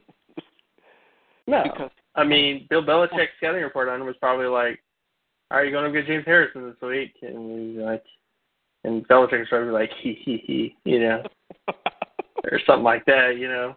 Um, no, he's never dealt with anything like that. No. No, he had not. And I mean, it's the the crazy thing is, and you can sort of see. I mean, he's still angry, you know, that he didn't get drafted. He's, I mean, he's angry about a bunch of things, obviously, but you can almost kind of. I mean, I saw him play in college. He was really good in college. Um, it's not like he was just sort of sitting around not doing things, but you can Oh no, he was good. At Kent State, he was pretty good. Yeah. Oh, very, very good. But I, I can. I mean, once again, you know, he he's five, ten and a half or whatever. So I can almost kind of understand why people didn't quite see what he was. But I mean, his ability to just. I mean, people talk about leverage. You want to learn leverage? There's the guy. Oh my gosh, I have seen him just straight destroy enormous human beings, 320 pound dudes, 330 pound dudes, and I've seen him just jack them up, like like um rooting out a uh, uh, a, a tree trunk with a front end loader. I mean, it's amazing. Big dudes, big, big dudes collapse before the might of James Harrison. Um, and that's a guy that lots of, like I said, people dangerous should be illegal. Yes, right. But I mean, undrafted, you know. And of course, like I said, he still harbors resentments. He doesn't like anything. He doesn't, he doesn't, you know, doesn't like the fact he's not paid enough. Doesn't like the fact how short his contract is. Doesn't like the way you looked at him. You know, doesn't like the fact you have cameras in front of him. Matter of fact, give me the camera. You know, like he's, and sometimes that's all it takes, man. I mean, would James Harrison be James Harrison if it wasn't for getting, you know, slighted? Right. That's a good point. Know, would would right if Aaron Rodgers had been the first overall pick, would he be a very different quarterback? If Tom Brady were a first rounder, would he still have this insane, you know, thing inside of petulant, petulant Yeah. hatred. Yes, the petulant hatred. Uh, but yeah, back back to the linebacker class. There's a couple of guys I wanted to hit. Yeah. On. Um, hmm the the thing about this linebacker class, and I can see why some people might dismiss it. There's not a bunch of guys that quote unquote look the part. I think Nope. That, I think that's what the real issue is. I don't Mm-mm. think it's so much They're all unique.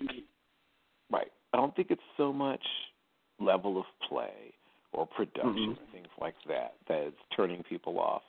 But there's nobody that really looks like Luke Kuechly in this class, or looks like True. um, who else is an early uh, early first round linebacker? Um, Oh, uh, Brian Cushing. no, yeah, that's right. Who looks remotely like Brian Cushing in this class? right? No, Uh, Keith Bulluck. Uh, no, yeah, nobody looks like him either. Right. So, right, Yeah. nobody looks like any of those guys in this class. Um, the guys in this class are shorter. Uh, not all of them, but most of them. Um, and the guys who are taller, they're they're proportionally. This? They, don't they don't carry their height the way that some of these other guys you mentioned carry it. I guess is what I'm trying to say. Like there's there's nobody out here who in this class at least that looks like has the beautiful proportions that has the you know the the perfect V shape and is this height and has you know I mean we we talked about Anthony Barr Right. looks like him in this class amongst No. linebackers certainly so you've got this or Ryan Shazier, even. You know. Oh, there you go. That's a guy that looks like what people think a linebacker should look like, right? But right, there's not a guy that looks like him. There's not a guy that has that kind of body or moves quite like that. There's some good athletes, very good athletes, but they don't. I mean, Jaylon Smith is a really good athlete, but they don't have the the thing that people look for. Like Well, they don't. They don't look like the type of linebackers that people used to get. Right. and that's there's a interesting because like I was doing a lot of stuff on weight and linebackers and all that kind of kind of stuff, and it really doesn't matter as much. I mean, in terms of like people going, well, linebackers have to be 240 pounds. Well, Mike Peterson wasn't 240 pounds. I mean, in 19, you know, in the 1990s, um, he ended up being a, you know, from Florida, and he ended up being solid uh, across the board. Um, I, I just think people's perceptions, like with safeties in terms of safety evaluation, people have images of what linebackers should be when they really need to be focusing on what they do on the field versus how they look doing what they're doing on the field. So like a guy like Jaylon Smith doesn't look I know he's been compared to Patrick Willis, he doesn't look like Patrick Willis. um Right. but but what he does well is solo tackles. He tackles guys in space exceptionally well, covers guys in space exceptionally well. You need to be looking for what they're doing versus what they look like. Same thing with Kentrell Brothers. Kentrell Brothers is not a very big linebacker. That doesn't mean he's not athletic, or that he's been hyper, or he hasn't been hyper productive. He just doesn't look like a stud linebacker. You know, it's the same thing that kind of happened with uh, um, oh Lavonte David, right? You know, he was six one, two thirty three, and people were like, he's really good, but you know, he doesn't really look the part. Doesn't look like a Sunday NFL Sunday linebacker. You know, he's too small. Or even Telvin Smith, right? Telvin Smith, 218 pounds. Right. 218 pound Telvin Smith goes to the goes to Senior Bowl. People go, "Wow, he's really, oof, that's really small." Goes to the combine, weighs the exact same weight, you know, and he's been pretty productive. Uh, so I, I just think people need to kind of change their their attitudes. Um, they just need to change the way they evaluate the pursuit linebacker position because it's changing. You know, the sands are shifting. You know, like things Right. are changing rapidly. It's either you get on the bus and get that good to get those good good linebackers, or you miss it, and you end up drafting a Benardrick McKinney and Oh. uh, you know, uh, who looked the part, right? I mean, he looked the part, didn't play the part. Um, so that that's my only sort of point, I guess. I think this is a really the fact that my point is, I think it's a solid linebacker class. I think any class is a solid linebacker or a solid class when I can name five guys that I actually really like in the class at a position, and that's kind of like this class. There's five linebackers in this class that I really like and want and and want on my team. You know, like really badly. I really want Jaylon Smith on my team. I really would love Reggie Ragland. I really want Kentrell Brothers. I really want Tyler Matakevich. You know, I I really want you know Jalen Reeves-Maybin. I really want those guys on my team. Um, and that, that I guess that's just how I judge if the class is good or not. Is it's like the running back class last year. There were five running backs that I really wanted in that class. You know, other classes it's not like that. Other classes like, eh, I like three guys a lot. The other guys are solid, but eh, you know. So I don't know. But I, I think this is a solid linebacker class. There definitely is a class that the depth, the the good guys are going to be going off in the second round, third round, you know, maybe in fourth round in terms of value. So Yeah, I, I think that for a couple of guys, it'll be interesting to see where some of the guys have, like I said, ran, run off, end up. If uh, you know, if somebody says this Matakevich kid has, you know, the most amazing or some of the most amazing tape I've ever seen, and yeah, he played in the AAC though, right, guy? yeah, he did, and he's short, man. Yeah, right, and he's white. Oh, oh, oh, he's short, white, and played in a non-power five school. But the tape's really good. Okay, um, day two. right, right, I mean, that, that I hate to say that about Tyler Matakevich, but unless he has an amazing Senior Bowl, which linebackers don't really have amazing Senior Bowls because uh, it's just not the place to really shine. I, I don't know how to explain it. Whenever you watch linebackers in Senior Bowl, they don't really do like you're not supposed to go full speed hunters, you're not supposed to really lay people out and kill them. You know, um, some of them do, and then they get talked to, like, "Hey, you know, calm, calm down, man. You know, we're just, you know, it's practice, you know, kind of thing." But uh unless Tyler Matakevich had like an amazing Senior Bowl, like had a uh who was the linebacker from Wisconsin, the really short guy that played for the 49ers, um, and then he Borland. yeah, Borland.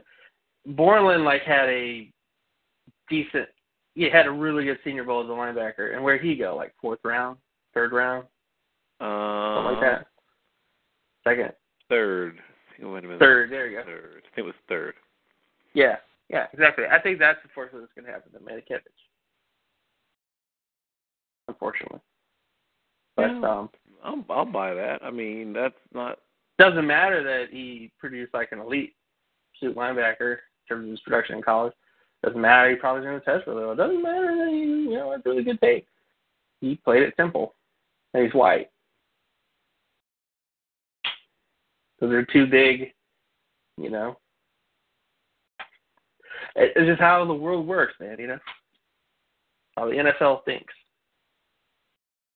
Yeah, it's it's an interesting conundrum because uh, as much as you might like the idea of these enormous individuals, they they don't match up well with the things that happen to them.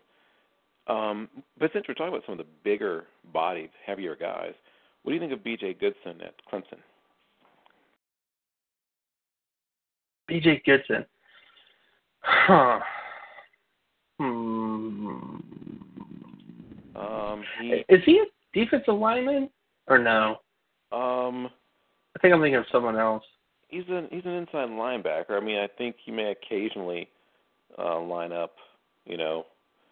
I don't, but I mean, Oh yeah, Goodson. he's, Eh, num- he's number forty-four. right. Eh, I mean, eh. okay. He blade blitz him a little bit. Doesn't really do a ton No, that's true. He does of not. stuff. He's kind of like um, what's that sort of? Not, not salt and pepper, but um, JJ Fad. Uh, let me see. Who could you mean? Um, um, um are you talking about? Um, hold on. Um, um, TLC maybe. like parsley. Oh, you're talking about pars. Oh, see, when you said salt and pepper. Oh, sorry, I just completely went Oh. the wrong direction with that. Oh. no, no, no. I'm not. I'm not talking about uh, you know, salt and pepper. Okay, sorry. I, I'm talking about uh, uh, like in a soup. BJ Goodson would be I like parsley. Yeah, I got it. See, I, I just sorry, I went pioneering female hip hop groups.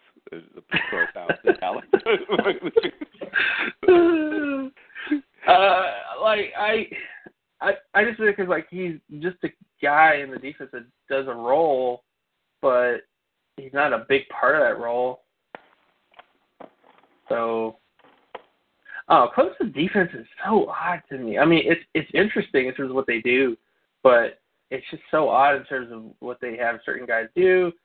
Like safety doesn't really do typical safety things, hundred percent. Um, People talk about guys being rovers, and usually it's a misnomer. Guys usually don't rove. But yeah. in Clemson's defense, they rove. I don't, like where? Are you? Oh yeah. Sometimes I don't know where they're going, or I don't understand what they're doing. Well, doing. that's why. Well, that's why they do it because you're like, I don't know where they're going, coach. Oh my god, yeah, it's like that, man. I mean, I there's teams that if they're just not if they're not prepared, it's over, man, because they're they're bringing pressure from every different angle and um, coverage mixing up. Even they don't even cover guys 100. percent Like sometimes they don't even cover guys, but they're so confused about what's going on, and it doesn't matter they don't find them, they right? they don't they don't find them. it's true. Like that's that's the benefit to having uh, you know the def- the defense coordinator. But um, I, Goodson is like again, I a solid guy, but like I don't know about. I don't really see much else there unless he like shocks the world. I guess. I don't think he's going to shock the world. Um, let me go right into your backyard with Mr. Kyrie Wilson. I'm assuming you've seen a great deal of him at Fresno. Yeah. Um.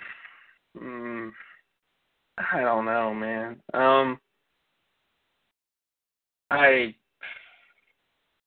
I've tried to find Fresno State defenders to actually feel good about, and I still haven't found one yet Oh, because they just have not. It's been a bad year ah, for everybody. oh.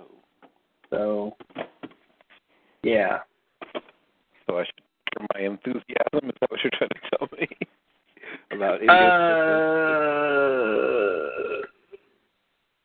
like I can't, I just can't see any of them being good. Like Oh. they've been so bad this year, everywhere across the board, that I don't see how they can. And it's not to say they're I know it's funny to say like not good at football, but it kind of applies to some of them in Fresno State, just to a certain extent. Like they're not that good. They're okay. Some of them are okay, but I no. Okay. So I'm not going to. There's no ringing endorsements coming from you. It's what you're saying. No, not really. All right then. Moving on. Uh, Joe Walker, Oregon. Uh, what do you think of him? Um, I mean, he's a solid kind of edge, not edge, but like he blitzes a little bit, he does a little bit of this, does a little bit of that, has a big hit every now and then, and then the Oregon fans are like, "Ooh, look at the hit there," kind of thing. Um, but that's about it. Like Walker makes a lot of highlight reel type plays, uh, but doesn't do a ton of them. Um, kind of a draft candy kind of linebacker, Got you it. know.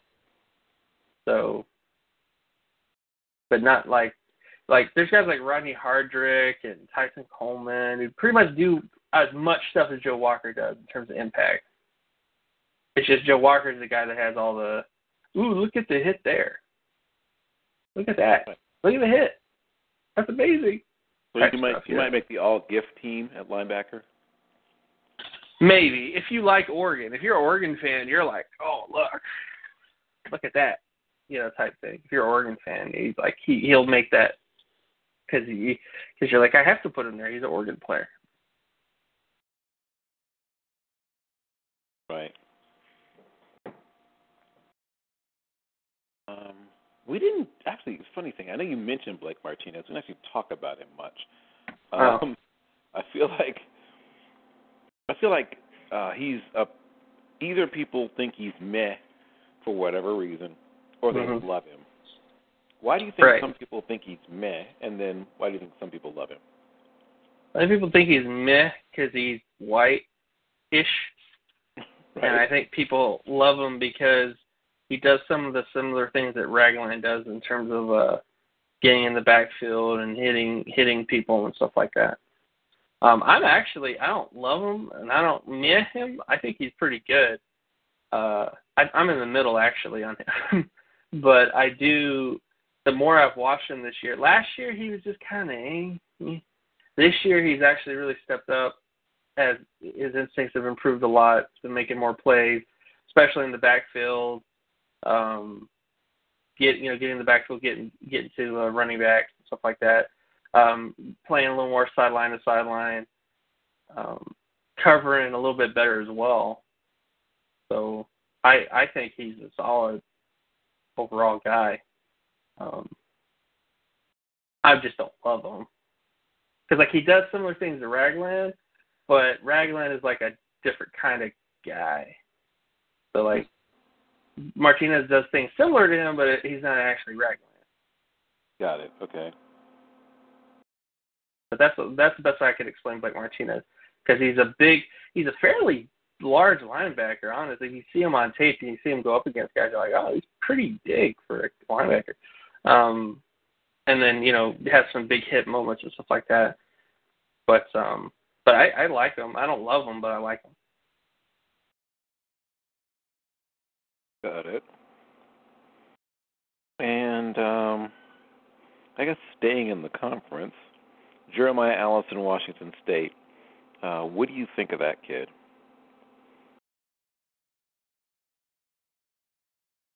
Washington State.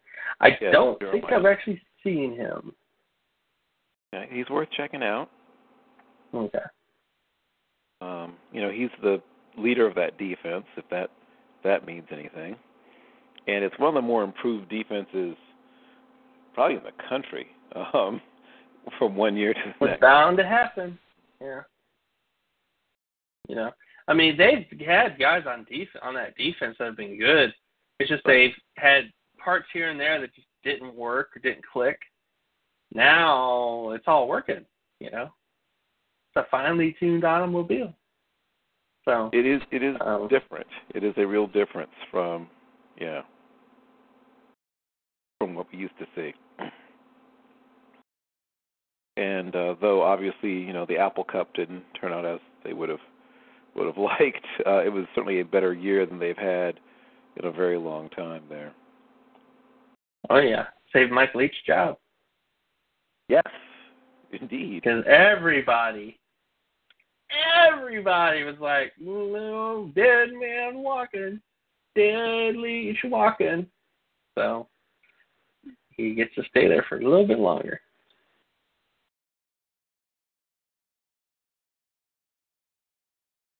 Heck, they might have to. um I mean, there's a lot of people looking for coaches. they might need to. True. But Mike Leach has to make that decision though, you know. Right. Right. Yeah. Right. He'll probably be like, I ain't leaving unless you pay me pay me money. You know. Hmm. And uh get me a tricycle. and a saber. Yeah, like a samurai sword, you know, something like that. And in addition. Like, what do you need a samurai sword for? You'd be like, doesn't matter. That's what I want. Negotiations must be somewhat interesting. One thing he has has a law degree and a doctorate. Now that I come to think of it, but Yep. uh, he's a he's a fascinating individual. Uh, there's a couple more linebackers I'll touch on, and I know you haven't seen too many of the FCS guys, so I won't mention as many of them as I, uh, you know, would. But I'll touch on at least a couple of them I feel strongly will be invited to some of the major All Star games and have a shot to be drafted.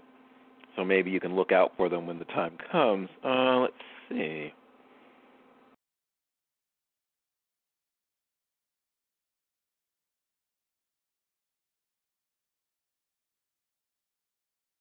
There's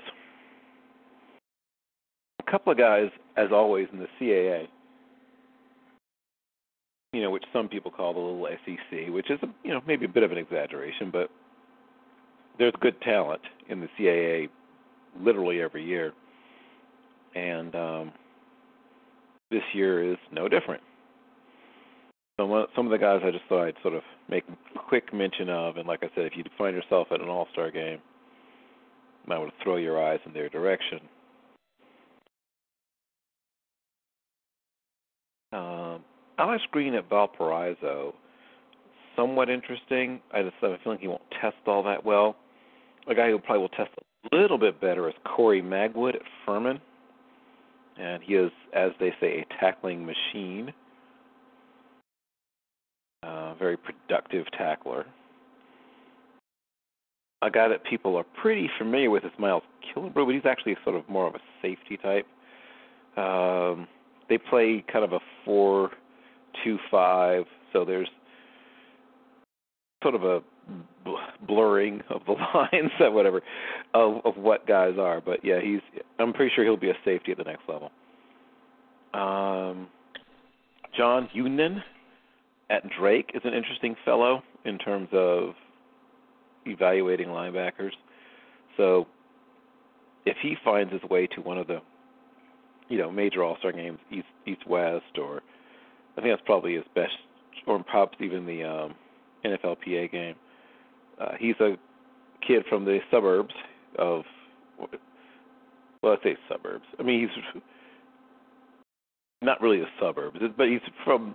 Some people call it the sort of greater Chicagoland, but I think he's too far west to really even be lumped together with that. But he's a kid that I saw a little bit in the um, playoffs when he was in the state of Illinois, and, and uh, you know, like I said, productive, tough, uh, smart, football junkie. You know, one of those kids who's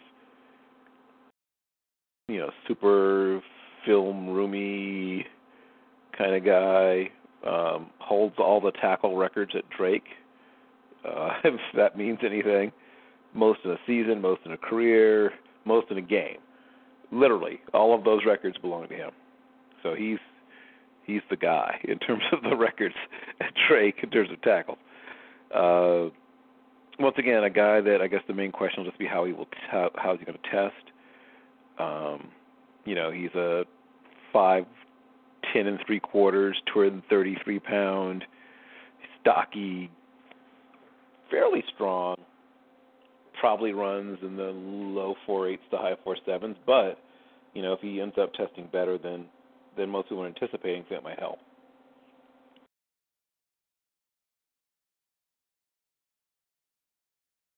So if you find yourself at an All Star game and he's there, and I'll mention one other guy that I think is worth mentioning uh, Kendrick Van Ackeren.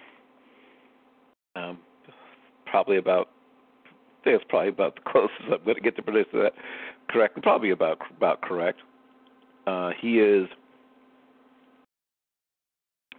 one of the guys who uh, was up at Montana. Guy has a little bit of a cloud. I say cloud, but he was uh, arrested along with a couple of teammates in what may have been sort of a misunderstanding, blown up portion. But either way, they got busted on felony burglary charges. Uh, eventually, the charges were reduced, but nonetheless, that's not a good look, and you know you never want to see that. But that seems to be sort of a blip on the radar, one shot kind of thing. He's otherwise apparently been a pretty good kid, but uh, pretty good athlete also, and uh, Hawaii native, a transfer student from Hawaii, in fact. It's sort of an odd transfer, you know, transferring from Hawaii to Montana. I'm assuming he must have had some sort of connection to the program through a friend or a relative or something, because you don't often see that. You know, it's not not a what you don't often see guys making that move. No, no.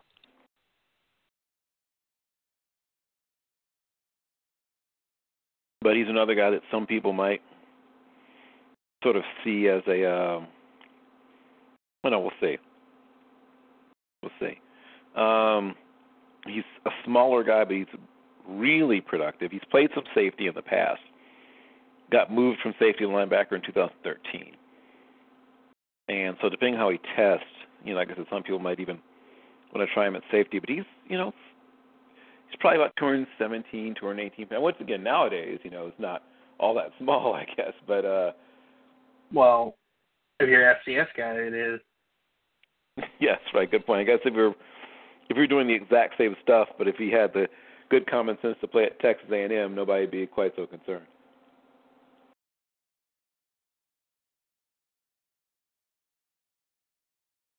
But uh, a guy, I don't know. Like I said, I know you, it'll take you a while to get around to some of your FCS guys, but uh, I would put him on your list. I guess is what I would be advising you to do. Yeah, sure. And of course, I guess we should talk about the games a little bit, and then before we close this thing out. So, which games are you watching tomorrow, and and uh, who are some of the players that you'll have on your your list for those games? Uh, hmm. I mean, it's rivalry week, so Mm-hmm. lots of uh, lots of things. Ohio State, Michigan, big game. Um, Ohio State's kind of imploding. You know, Krypton's Krypton's exploding. Urban Meyer is going to put his only son on a little, you know, in a little ship and send him to somewhere else. Uh, but yeah, who knows where?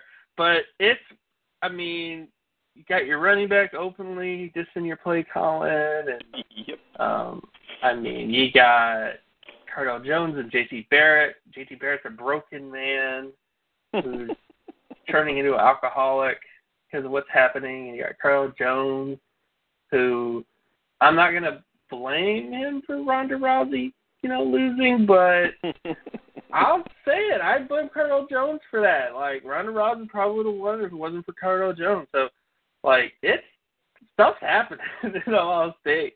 Mhm. and uh Harbaugh is like a little like you know sweep the leg Harb you know type situation you know um as I stated Ohio State very much this whole season has been a drunken a drunken boxing style of football where you think they're down and they come back and hit you and they're like we're Ohio State dang it you know like get get off me get off me get off me Willis no I'm gonna beat these guys you know, type of team. And um, and last week they kind of sobered up. At least they they need to sober up because uh, they're not as invincible as they probably thought they were.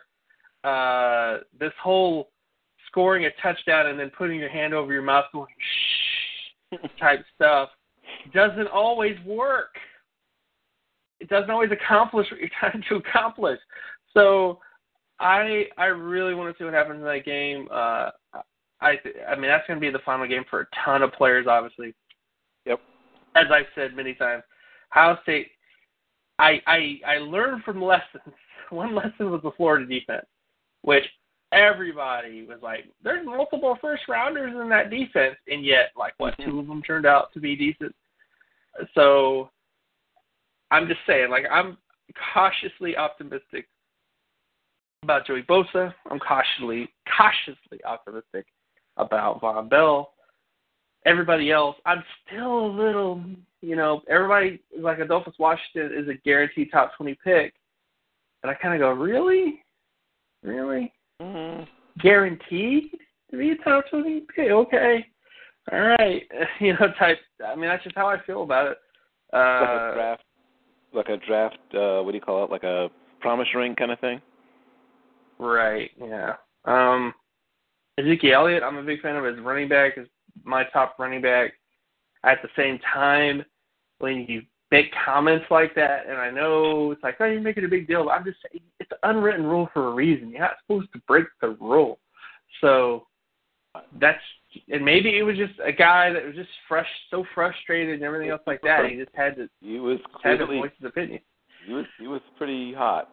pretty, Right, but at the same time, you're not supposed to talk about stuff. So to the media, um, like Urban Meyer said, wrong place, wrong time, uh, kind of thing. But yeah, and then of course Michigan I want to see because they got tons of defensive players. Most of them are probably going to return.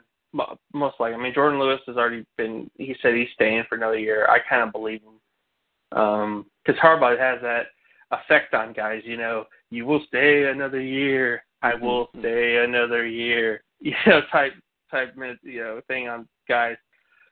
Uh, and I like their defense. I think Jake Rudock, uh, Rudock is what he is. He's, he's better ish.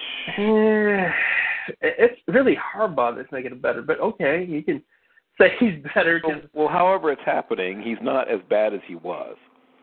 right. Um, he's better. Uh, he's not going to win you games, but can he? Is he better than J.T. Barrett and Cardale Jones? It's debatable right now. you know, that's like Wow. kind of up. It's debatable. I mean, No, I know what you're saying. I'm not disagreeing. I'm saying imagine how much that means the world has changed from the world of six months ago. Right.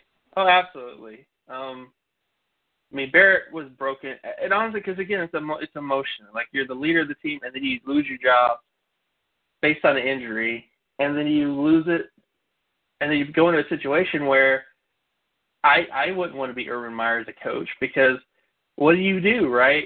you have one guy who was a better quarterback who was won you a bunch of games, by the way, and then you have another guy who got hot for three games and won you a championship. What do you do? It's a really tough situation there, and he tried to juggle it, and apparently it kind of blew up in his face to a certain extent. But um, I mean, that's kind of interesting. It's it, it, that's just again, that's my top game at least of the week. Uh, Clemson, South Carolina. I want to see how South Carolina's defense finishes out. I want to see how Pharoh Cooper finishes out most of the guys that I I I believe most of the undergraduate guys at South Carolina are pretty much going to be gone, most likely, depending on who the coach is, uh, because you know Spurrier's gone. And I'd like to see Pharoh Cooper in this class. I mean, as wide receiver, I think he's pretty good. He's not incredible, but he's solid. Um, and I also want to see Jerell Adams come out at tight end because I think this tight end class could really use Jerell Adams uh, from South Carolina, from South Carolina, even though he doesn't get a lot of hype and recognition. But um, I, I just think that that's that's that one. That's the one of the games I kind of see because of that. Um, any more? North Carolina versus NC State is a big game, obviously. Yep. And uh, if North Carolina, I mean, there's a scenario where North Carolina could get in the Final Four. Really crazy. And I know you might go, but they lost to South Carolina. I go, well, Ohio State lost to Virginia Tech, so you know, like it's it's kind of that scenario where like North Carolina could be the sexy team in a way, you know, where they beat Clemson and they beat you know all the other teams, and they're like, oh, we only have one loss against South Carolina, but it was the first game of the year. It was an odd game too. It was on Thursday, I believe. You know, it was like wasn't even a Saturday game, and uh, you know they were only like a couple plays from being undefeated. If it wasn't for a couple interceptions, they would have won that game. So, yeah, but yeah, I don't really want to see that game. Alabama Auburn is a given because uh, you know, I in terms of college teams, I'm I'm an Auburn fan. I've been an Auburn fan for a while. I've been that way since I picked it when I was six years old.